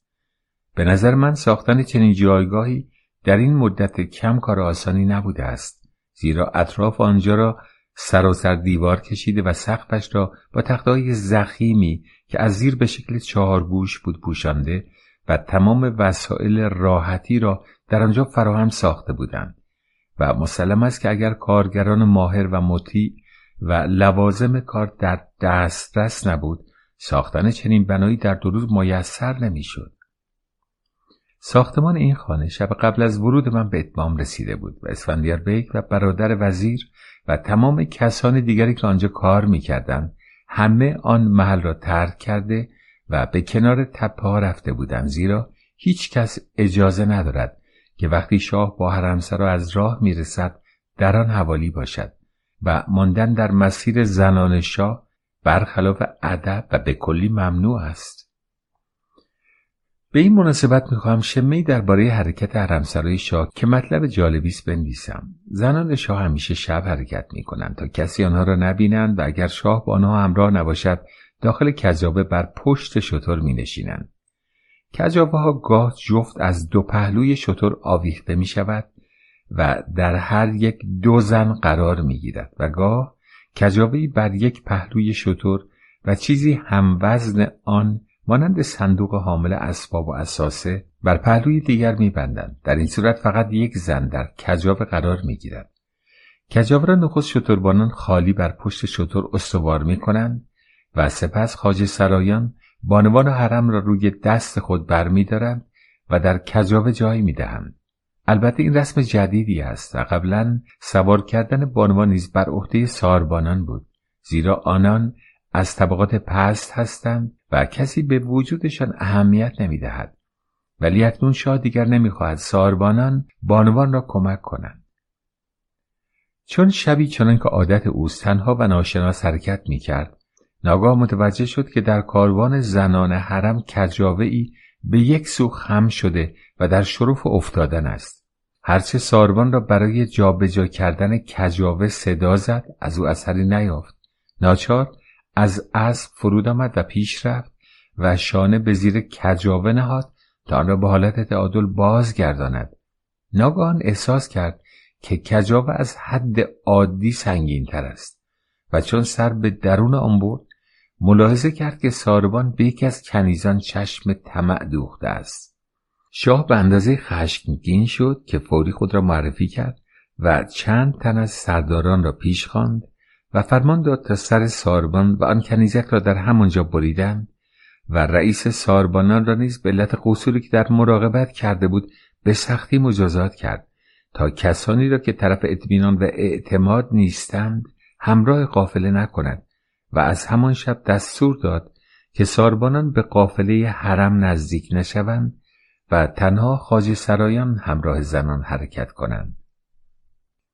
از آن به بعد وقتی زنان حرم در مصاحبت شاه هستند اسلحه برمیدارند و بر روی اسب می نشینند و شاه تنها مردی است که به اتفاق خاج سرایان در میان آنان است و در حال گفتگو و خنده و شوخی و گاه شکار همگی به پیش میرانند. و هر حال هنگام حرکت بانوان همیشه دسته ای از خاجگان شاه یک فرسنگ جلوتر می روند تا چه شب باشد و چه روز مردانی را که در جاده هستند دور کنند و اگر این قافله هنگام روز به دهی برسد تمام مردان را از آنجا میرانند یا در اتاقی در بسته نگه میدارند تا زنان حرم شاه را نبینند و اگر مردی بر سر راه دیده شود باید بیدرنگ او را برانند. نباید فراموش کرد که اینجا مشرق زمین است و بزرگترین توهین به شاهزاده یا هر فرد دیگری است که کسی روی زن او را ببیند بعد از این دسته که خیابان و محل و منطقه را از اغیار خالی می کنند و اختیارات زیادی برای زدن و کشتن و بستن دارند و رعب و وحشت در دلها میافکنند حرم حرکت می کند. اگر شاه همراه آنها باشد همه سوار بر اسب حرکت می کنند وگرنه زنان در کجابه ها سوارند. دنبال حرم نیز دسته از قرابلان خاص شاه که یسخچی نامیده می شود حرکت می کنند و این عده وظیفه دار هستند کار خاجگان حرمسرا را در عقب صف انجام دهند. یعنی نگذارند هیچ کس به قافله نزدیک شود. این عده اختیارات وسیعی هستند و همگی تاج قزلباش بر سر دارند و علامت مخصوصشان تیری است که بر امامه خود فرو می کنند به طوری که سر آن پایین و دم آن به سوی بالا قرار دارد رئیس آنان یعنی یسخچی باشی از میان سرداران بزرگ انتخاب می شود و بر امامه خود تیری زرین فرو می برد. حالا برگردیم سر مطلب اصلی زیرا تصور می کنم جملات معترضه زیادی گفته باشم. روز آخر ماه مه متوجه شدم که آقا میر منشی نیز آمده و در حوالی چادر من سکونت گزیده. در نتیجه به ملاقات او رفتم. تا اطلاعاتی درباره شاه به دست آورم و مشاهده کردم به اتفاق دو نفر دیگر در چادر کوچک خود که با آن شیروانله می‌گویند نشسته است. این چادر همونطور که از نامش پیداست مختص شیروان است و برای جلوگیری از نفوذ باران سقفش از نمد ساخته شده و به اصطلاح دو پوشه است. بعد از ورود من دو نفر دیگر چادر را ترک کردند و بین من و او که از کسرت تقاضاهای بجا و بیجای مردم به این محل خلوت پناه آورده بود مذاکرات مفصلی جریان یافت. وی ضمن مطالب دیگر به سفیر اسپانیا اشاره کرد و گفت شنیده است با پدرهای آگوستینی مسیحی ساکن اصفهان به خصوص با پدر فراميلكوار دوگیل آنجلی مشاور پادشاه اسپان و سرپرست سوم اداری روابط خوبی نیست و از این موضوع اظهار تعجب می‌کرد زیرا بقیه او پدر میلکور به پادشاه اسپانی و حتی به خود سفیر خدمات فراوانی کرده بود. وی از اینکه موقعی سفیر اسپانی توسط قاصد نامهای به فرهابات فرستاده و دستور داده بود آن را مستقیما و بدون ملاحظه او تسلیم شاه کنند سخت رنجیده بود.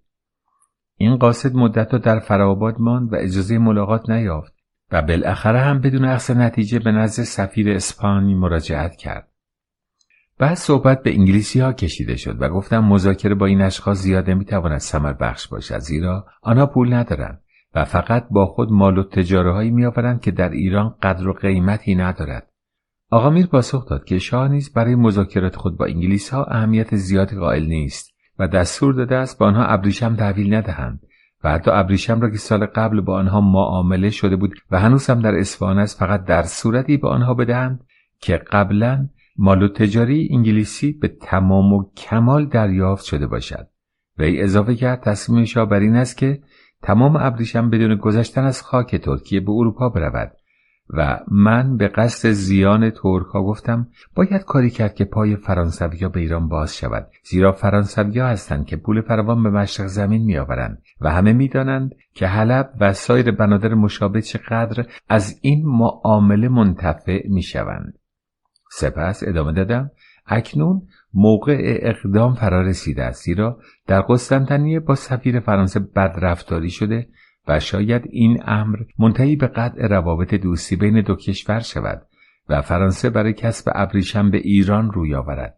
به علاوه محبت شاه نسبت به عیسویان که من در موقع اقامتم در قسطنطنیه شمه ای از آن را برای دوست خود سفیر فرانسه بازگو کردم بسیار جلب توجه آنها را کرده است و می‌دانم که سفیر نیز طالب قطع رابطه با ترک و در این راه تمام مساعی خود را به کار میبندد. آقا میر گفت مطمئن است که اگر فرانسوی ها به ایران بیایند شاه به آنان کمال مهربانی و کمک را خواهد کرد. امیدوارم با کمک خداوند روزی این تصور عملی شود و من هم بتوانم در آن سهمی داشته باشم. بعد از آن درباره مرگ نماینده مقیم انگلیسی که اخیرا اتفاق افتاده بود صحبت کردیم.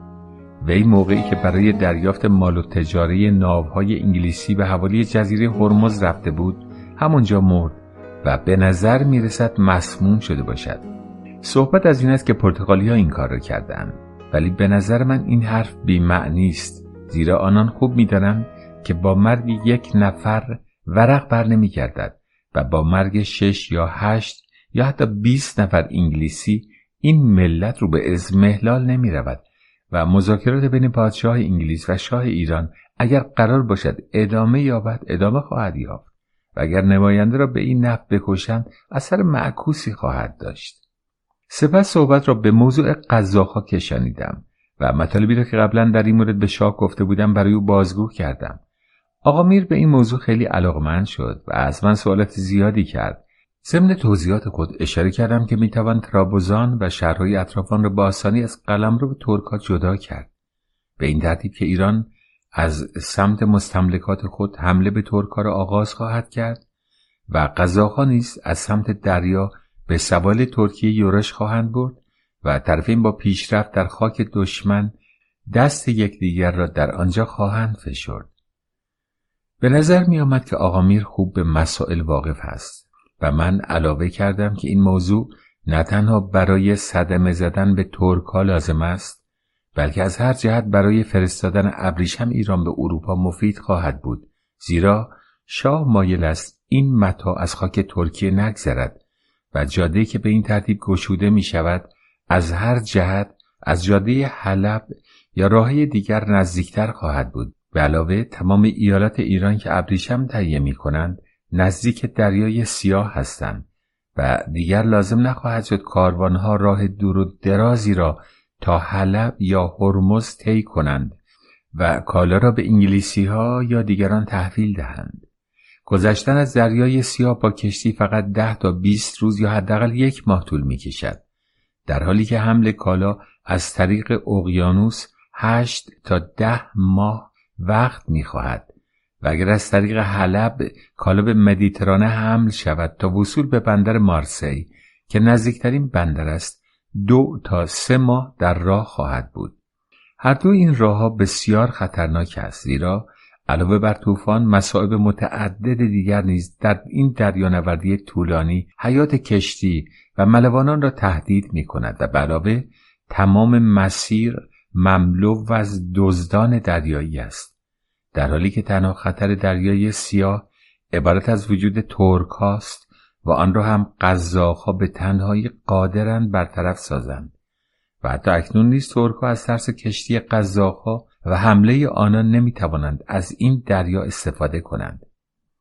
از اینها گذشته وقتی مال و تجاره به این ترتیب از دریای سیاه گذشت مستقیما در اروپا به کشورهایی که به آن احتیاج زیادی دارند می‌رسد و به آسانی به لهستان و آلمان و روسیه حمل می شود در حالی که این کشورها اکنون برای خرید ابریشم باید از طریق انگلیسی ها و فلامانت ها اقدام کنند و این کار برای آنها بسی مشکل است.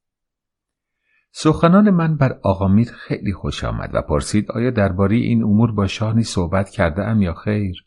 گفتم درباره اغلب موضوعات فوق ذکر با اعلی حضرت مطالبی را در میان گذاشتم ولی بسیاری از مطالب نیز باقی مانده است که برای فرصتهای دیگر گذاشتم.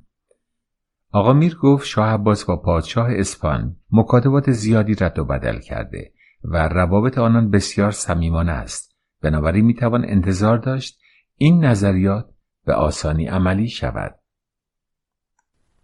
بعد از مبادله تعارفات گرم و صمیمانه از یکدیگر جدا شدیم و قرار شد موقعی که شاه برای شکار بیاید او یا وزیر مازندران مرا از جریان مطلع سازند.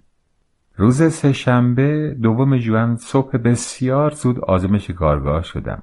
زیرا شب قبل آقا میر و وزیر مازندران خبر ورود شاه را به من داده بودند. وزیر مرا در یکی از چادرهای خود جا داد. زیرا شاه گفته بود وقتی موقعش شد همه را مطلع کنید. ملاحظه کردم که استفانوی قزاق نیز آنجاست. همانطور که قبلا نوشتم وی در فرهاباد از شاه اجازه مرخصی گرفت و رفت ولی هنوز سه روز راه بیشتر دور نشده بود که شاه کس به دنبال او فرستاد و دستور داد بازگردد و در انتظار بماند. علت این کار را نمی‌دانم. ولی تصور می‌کنم شاه یا در انتظار جوابهایی است که باید از طرف بگرات میرزا برسد یا می‌خواهد ببیند نتیجه کار با ترکها امسال چه می‌شود و سپس او را با دستورهای قاطع تری روانه سازد. من خیلی از بازگشت این قضا خوشحال شدم زیرا به این ترتیب اثر سخنانی که به آقا میر در میان گذاشته بودم به هدر نمی‌رفت و این امکان به وجود میآمد که به استفانو تعلیمات مهمتری داده شود. همان روز اندکی بعد از ناهار شکار آغاز شد. چند هزار مرد دو به دو با چماخهایی که در دست داشتند فریاد کنند شکارها را رم می‌دادند و گرد و خاکی برپا بود. اما شکار زیادی جمع نشد و شاه چون عده جانوران را قابل ندید ما را خبر نکرد و خود با زنان حرم به شکار مشغول شد.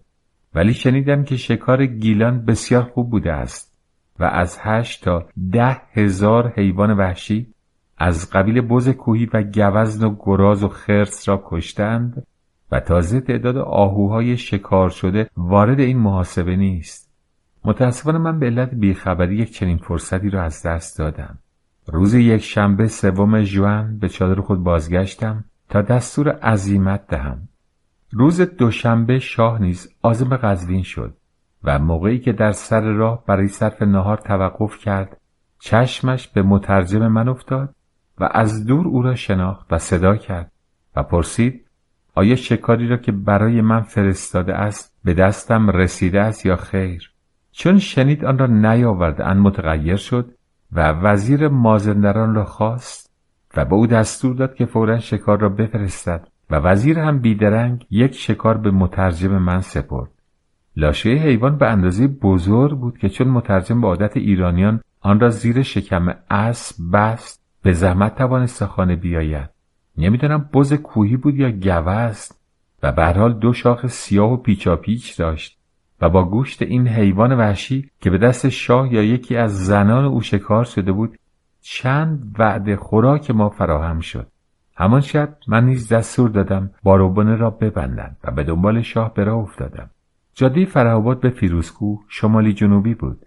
ولی از فیروزکوه تا قزوین جاده به سمت غرب امتداد میافت آن شب از دو رودخانه عبور کردیم و جاده کوهستانی بسیار مشکلی را پیمودیم.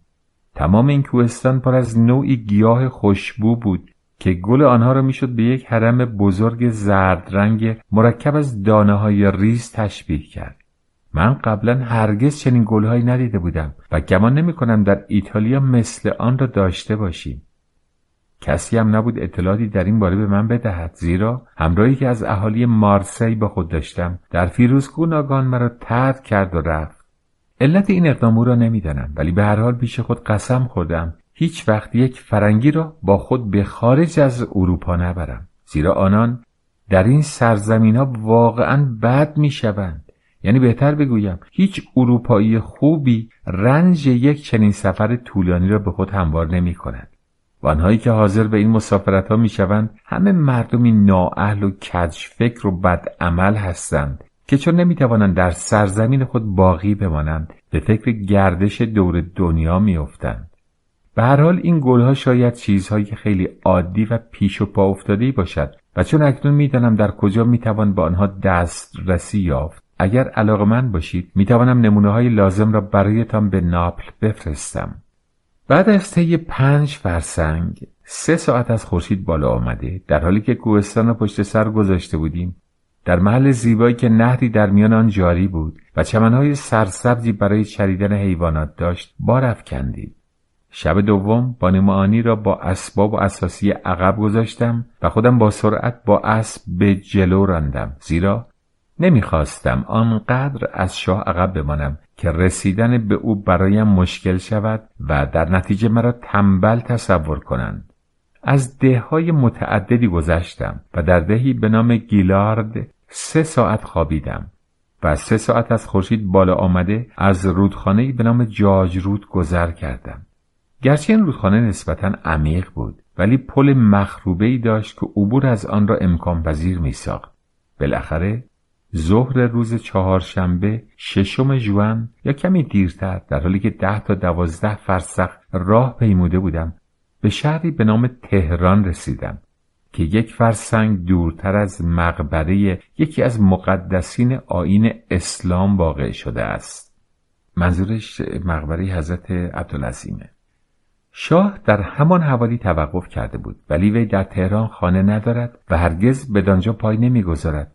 و حتی یک مرتبه به آن فوش داده و به روح پدر هر کس که وارد این شهر شود لعنت فرستاده است. به نظر می رسد که وی موقعی در این شهر به علت خوردن میوه زیاد مریض شده و دانههایی از بدنش بیرون ریخته است. عده نیز می‌گویند که اهالی شهر تهران آنطوری که باید از او استقبال نکردند. با تمام این لعن و نفرین ها من مایل شدم به دیدن شهر بروم و به دین قصد از میان اردو عبور کردم و با وجودی که مردم تهران به خارجی ها جا نمی‌دهند محل دلچسبی در یکی از باغات پیدا کردم و در سایه درختان به خواب خوشی فرو رفتم. بانو آنی نیز بعدا رسید و به استراحت پرداخت. آن روز طبق معمول عده زیادی از زنان ایرانی به دیدن ما آمدند که در بین آنها چند نفر مسیحی فقیر و بدبخت نیز بودند. در این شهر فقط دو خانوار مسیحی وجود دارد که به آنها نیز دستور داده شده به فرهاباد کوچ کنند. تهران شهر بزرگی است که از قزوین وسیعتر است ولی عده کمی در آن ساکن هستند. تمام این شهر از باغهای بسیار بزرگی پوشیده شده و همه رقم میوه در آنجا یافت می شود. منتها به علت گرمی هوا صبح خیلی زود باید آنها را بشینند و برای فروش به اطراف بفرستند. تهران پایتخت ایالتی است که به همین نام خوانده می شود و مقر خان است این شهر بر سر راه فیروزکو واقع شده و خیابانهای آن از نهرهایی که تعداد آنها فوق العاده زیاد است سیراب می شود و همین نهرهای پهن و باریک و کوتاه و طویل برای آبیاری باغات نیز مورد استفاده واقع می شوند. خیابانها پر از درختهای چنار است که همه پربرگ و قطور و زیبا هستند و باید بگویم که در تمام مدت عمر خود هیچ وقت تعداد به این زیادی چنارهای تنومند زیبا ندیدم. تنه این درختان به قدری قطور است که اگر دو مرد دست به دست یکدیگر بدهند باز هم نمی‌توانند یکی از آنها را بغل بگیرند و من باید واقعا تهران را شهر چنار بنامم. از این گذشته امارت یا چیز زیبای دیگری در این شهر نیست. شاه غروب پنجشنبه حرکت کرد و ما نیز عازم شدیم. بعد از یک شب راهپیمایی به رود بزرگی رسیدیم که بر روی آن پل بسته بودند. این آب کرج رود خوانده می شود و در کنار آن ده بزرگی واقع شده که همین نام را دارد. منظور رودخانه کرج است که سابقا کرج رود خوانده می‌شد و نویسنده آن را چیره می نویسد دنبالی مرد من که هفت فرسنگ راه پیموده بودم و می‌دانستم اردو به این زودی ها نخواهد رسید. در اتاق زیبای جدید سفید تمیزی که شاه دستور داده بود برای استراحت مسافرین قدری بالاتر از آب در پایین پل بر روی رودخانه بسازند و اطراف آن باز است به خواب خوشی فرو رفتم. رودخانه در زیر با صدای روح بخش جاری بود و من که فطرتا طرفدار خواب هستم و از مسافرت شبانه واقعا خسته شده بودم چنان از هوش رفتم که شاه و تمام اردو از بالای پل گذشتند و چیزی نفهمیدم صبح شترها را روی چمنزار رها کردند و تمام اردو هم آنجا چادر زد. ولی شاه به اتفاق چند تن از خاصان به سمت قزوین حرکت کرد و حرم را در همان محل باقی گذاشت و ما تا قزوین دیگر او را ندیدیم. شب بعد نمی‌دانم در اثر اشتباه کسانی که جلو رفته بودند یا برای کوتاه کردن راه اردو از راه های بد واقع در جلگه غیر مسکون و لم یزرع به سوی قزوین به راه افتاد. پس از هفت فرسنگ راهپیمایی به دهی خراب به نام حوزآباد رسیدیم و اتراق کردیم.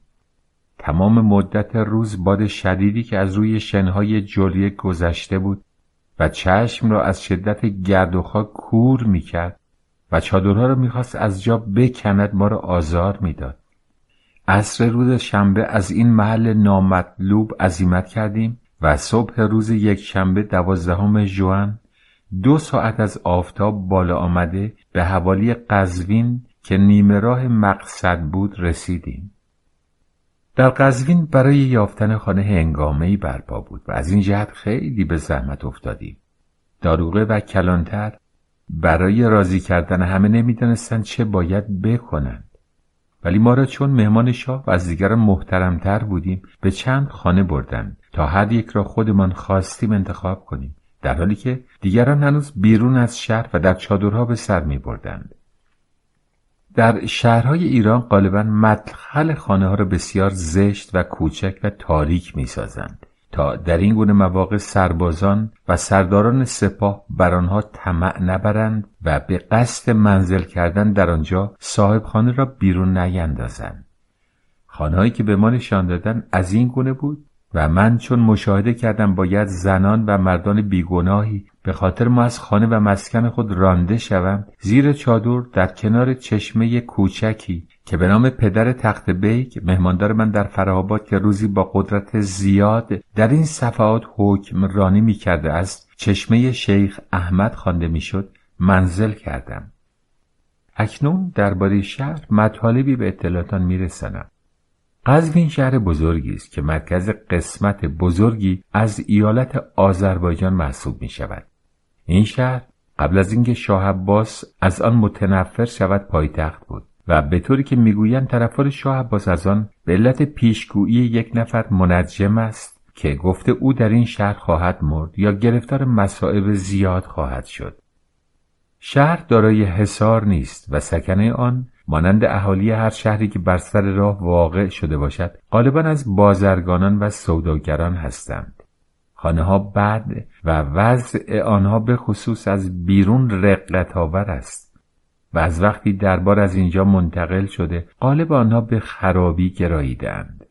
خیابانها بسیار بد و باریک و کج و معوج و پرگرد و خاک است. و به علت تابش خورشید و کوتاهی دیوار خانه ها عبور از آنها با زحمت انجام می‌گیرد. ساختمان های بازار نیز بسیار بیقواره و زشت است ولی مغازه ها همه پر از خوراک و پوشاک و امتعه مختلف هستند. روی هم رفته رونق قزوین که این همه در جهان شهرت یافته است. خیلی کمتر از آن چیزی بود که فکر می کردم. درست برعکس اصفهان که خیلی بیش از حد تصور من زیبا بود. و واقعا باید گفت شاه عباس مرد با سلیقه است. چیزی که در قزوین جلب توجه مرا کرد درب شاهی بود که در یک میدان بزرگ واقع شده است. این درب نقاشی نشده و فاقد تزیینات طلایی است ولی عظمتی به سزا دارد. و در پس آن نخست دالان مرتفعی قرار گرفته که دربانها در آنجا جای دارند و بعد حیات بزرگ و زیبایی واقع شده که پر از درخت چنار است و کسانی که صبحها در انتظار خروج شاه ایستاده اند از سایه آنها استفاده می کنند. جلو حیات در محل سربسته ای یک حوزخانه ساخته شده که بالای آن یک تالار نسبتا طویلی است که صوفی ها در آن اطعام می شوند.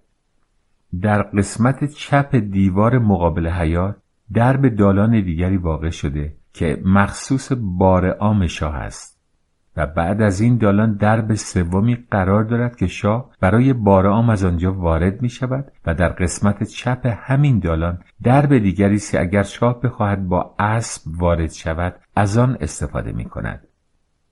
در دالان اول تاقنمایی است که قسمتی از آن در اختیار غلامان شاه است و در قسمت دیگر صندوق و وسایل مسافرت و پیشکشی ها را قرار می دهند. از این گذشته باید بگویم تا کنون داخل خانه شاه را ندیدم و از خارج نیز چیز جالب توجه دیگری وجود ندارد. دومین چیزی که در قزوین جلب توجه مرا کرد میدان بزرگی است که دور از قصر شاه و در حوالی بازار واقع شده و گرچه به زیبایی میدان اصفهان نیست ولی طولش به همان اندازه و عرضش تقریبا یک سوم طول است علت بزرگی این میدان وجود زمین چوگان در آن است و دروازه های این بازی نیز یکی در بالا و دیگری در پایین میدان استوار شده اند. تاقنمه ها همه قدیمی و بد هستند ولی دو قصر کوچک سلطنتی با ایوانهای متعدد یکی در این طرف و یکی در آن طرف میدان ساخته شده تا در موقع تماشای چوگان بازی از آن استفاده شود. ایوان یکی از این خانه ها با پرده پوشیده شده است و گمان می کنم مخصوص حرمسرا باشد زیرا در پشت آن نیز باغچه است. بزرگترین عیب میدان این است که چون دیوارهای بازار کوتاه است دائما در معرض تابش آفتاب قرار گرفته و فقط اول شبها مردم می توانند برای قدم زدن و تفریح به آنجا روند. اطراف میدان را درخت کاشتند ولی آنها هنوز کوچک هستند و استفاده نمی رسانند. جوی باریکی نیز در پای این درختان جریان دارد. دور تا دور میدان را دورج تارومی چوبی کشیدند و در وسط آنها و کنار درختان حوالی جویهای آب گیاهان مختلفی کاشتند که تصور می‌کنم بوته های گل باشد و به هر حال چیز جالبی است. شاه تقریبا هر شب با اسب وارد میدان می شود و تمام اعیان و اشراف برای ادای سلام و مراسم احترام قبلا سوار اسب در آنجا حاضرند. صبحها نیز در مقابل درب شاهی بار عام انجام می شود ولی این امر کمتر اتفاق می افتد و چه بسا مردم ساعت آنجا می ایستند و شاه بیرون نمی آید به همین مناسبت رغبت عمومی به میدان بزرگ بیشتر است زیرا شاه را در آنجا خیلی به آسانی می شود دید و به علاوه جا فراوان است و اشکال و مقررات زیادی هم برای این کار وجود ندارد.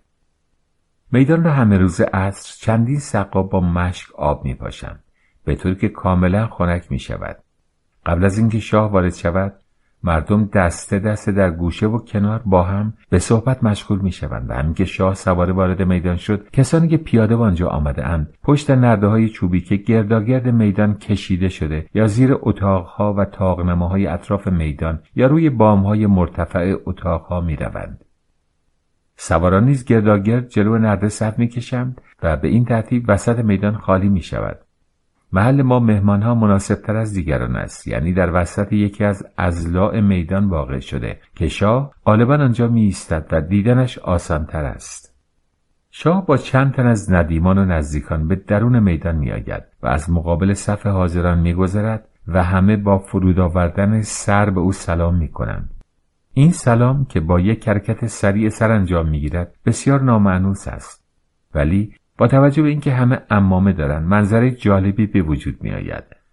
بعد از مرتبه اول اگر شاه هزار مرتبه دور میدان بگردد کسی سر فرود نمی آورد و خود او هم جز این چیزی نمی خواهد. وی با کمال سادگی و مهربانی و بدون هیچ گونه تشریفات و آری از هر گونه تکلفی با نزدیکان خود سخن می‌گوید و رفتاری درست مخالف پادشاهان قدیم ایران که طبق نوشته مورخین تشریفات درباری آنان خارق العاده بود دارد. از قزوین. وقتی شاه در میدان است همه بی حرکت در جای خود می ایستند یا اگر کسی نخواست بماند بعد از اینکه مرتبه اول سلام کرد پی کار خود می رود ولی غالبا همه در محل باقی می مانند زیرا همانطور که گفتم اینجا گردشگاه عمومی است. شاه کمتر در یک جا می ایستد بلکه اسب خود را به این طرف و آن طرف میراند. گاه با یک نفر مسافتی را طی می کند و گاه به نزد ما می آید و با هر کس میل داشته باشد حرف می زند و یا کسی را احضار می کند وی غالبا می خندد و حرفایش توأم با شوخی و مسخره است. در تمام مدت گروهی از غلام بچگان مخصوص او با تنکای شراب و جامهای زرین در اطراف میدان میگردند و به مهمانان شاه و سران دولت و کسانی که مورد علاقه و توجه مخصوص هستند شراب می‌دهند. نقارخانه نیز در آن طرف میدان آهنگهای جنگی می‌زند. شاه بسیاری از آلات موسیقی ترکا و ازبکها را که در جنگها به قنیمت گرفته است مورد استفاده قرار می‌دهد و با همین آلات آهنگهای جنگی ترکی و ازبکی نیز مینوازند. در حالی که سابقا از این آلات موسیقی مرسوم نبود وقتی شاه مایل باشد یعنی تقریبا هر شب ضمن یک آهنگ خاص نقارخانه کسانی که به بازی چوگان آشنایی دارند وارد میدان می‌شوند شاه شخصا ادهی را برای بازی صدا می کند و خود نیز چوگان به دست می گیرد و اسب می تازد و می توان گفت این بازی را خیلی بهتر از دیگران می داند.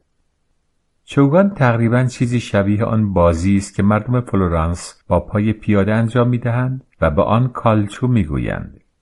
نحوه بازی از این قرار است که هر طرف سعی می کند توپ را به دروازه طرف مقابل برساند و فقط فرق میان بازی مردم فلورانس با بازی ایرانیان این است که آنها پیاده و در میدان کوچک با تعداد زیادی بازی کنیم بازی را انجام می‌دهند و به یکدیگر ضربه و تنه و مشت می‌زنند در حالی که تعداد بازیکنان ایرانی بیش از پنج یا شش نفر نیست و همه سوار بر اسب هستند و بسیار متین بازی می کنند و به یکدیگر تنه و مشت نمی‌زنند. هر سواری میکوشد تا خود را زودتر به گویی که از چوب بسیار سبک ساخته شده است برساند و آن را با چوگان که چوب بلند سرکجی است از دست حریف خارج کند چوگان را به دست راست می‌گیرند و هنر چوگان باز در این است که گوی را از نزدیک دنبال کند و همیشه از حریفان پیش باشد و اگر نتوانست خود را به گوی برساند حدل امکان راه حریفان را مسدود سازد و نگذارد آنها گوی را با چوگان بزنند. در تمام این حرکات مهارت و سرعت اسب و سوارکار از عوامل اصلی موفقیت محسوب می شود و مطلب مهمتر این که بازی چوگان افراد را برای هنرنمایی در میدان نبرد آماده می سازد و روی هم رفته از تمام بازی های مشابه ما بهتر و ارزنده تر است و اگر با لباس متحدالشکل و زیبا انجام شود برای بانوان دربارهای اروپا بسیار شایسته و مناسب خواهد بود. زن در کوچه های قزوین فراوان است ولی همه پیاده هستند و روی خود را پنهان می کنند و چادر آنان خیلی ارزان قیمت است. بسیاری از بانوان طبقات عالی نیز در حالی که لباسهای فاخر در زیر بر تن دارند برای پنهان کردن شخصیت خود چنین چادرهایی بر سر می کنند.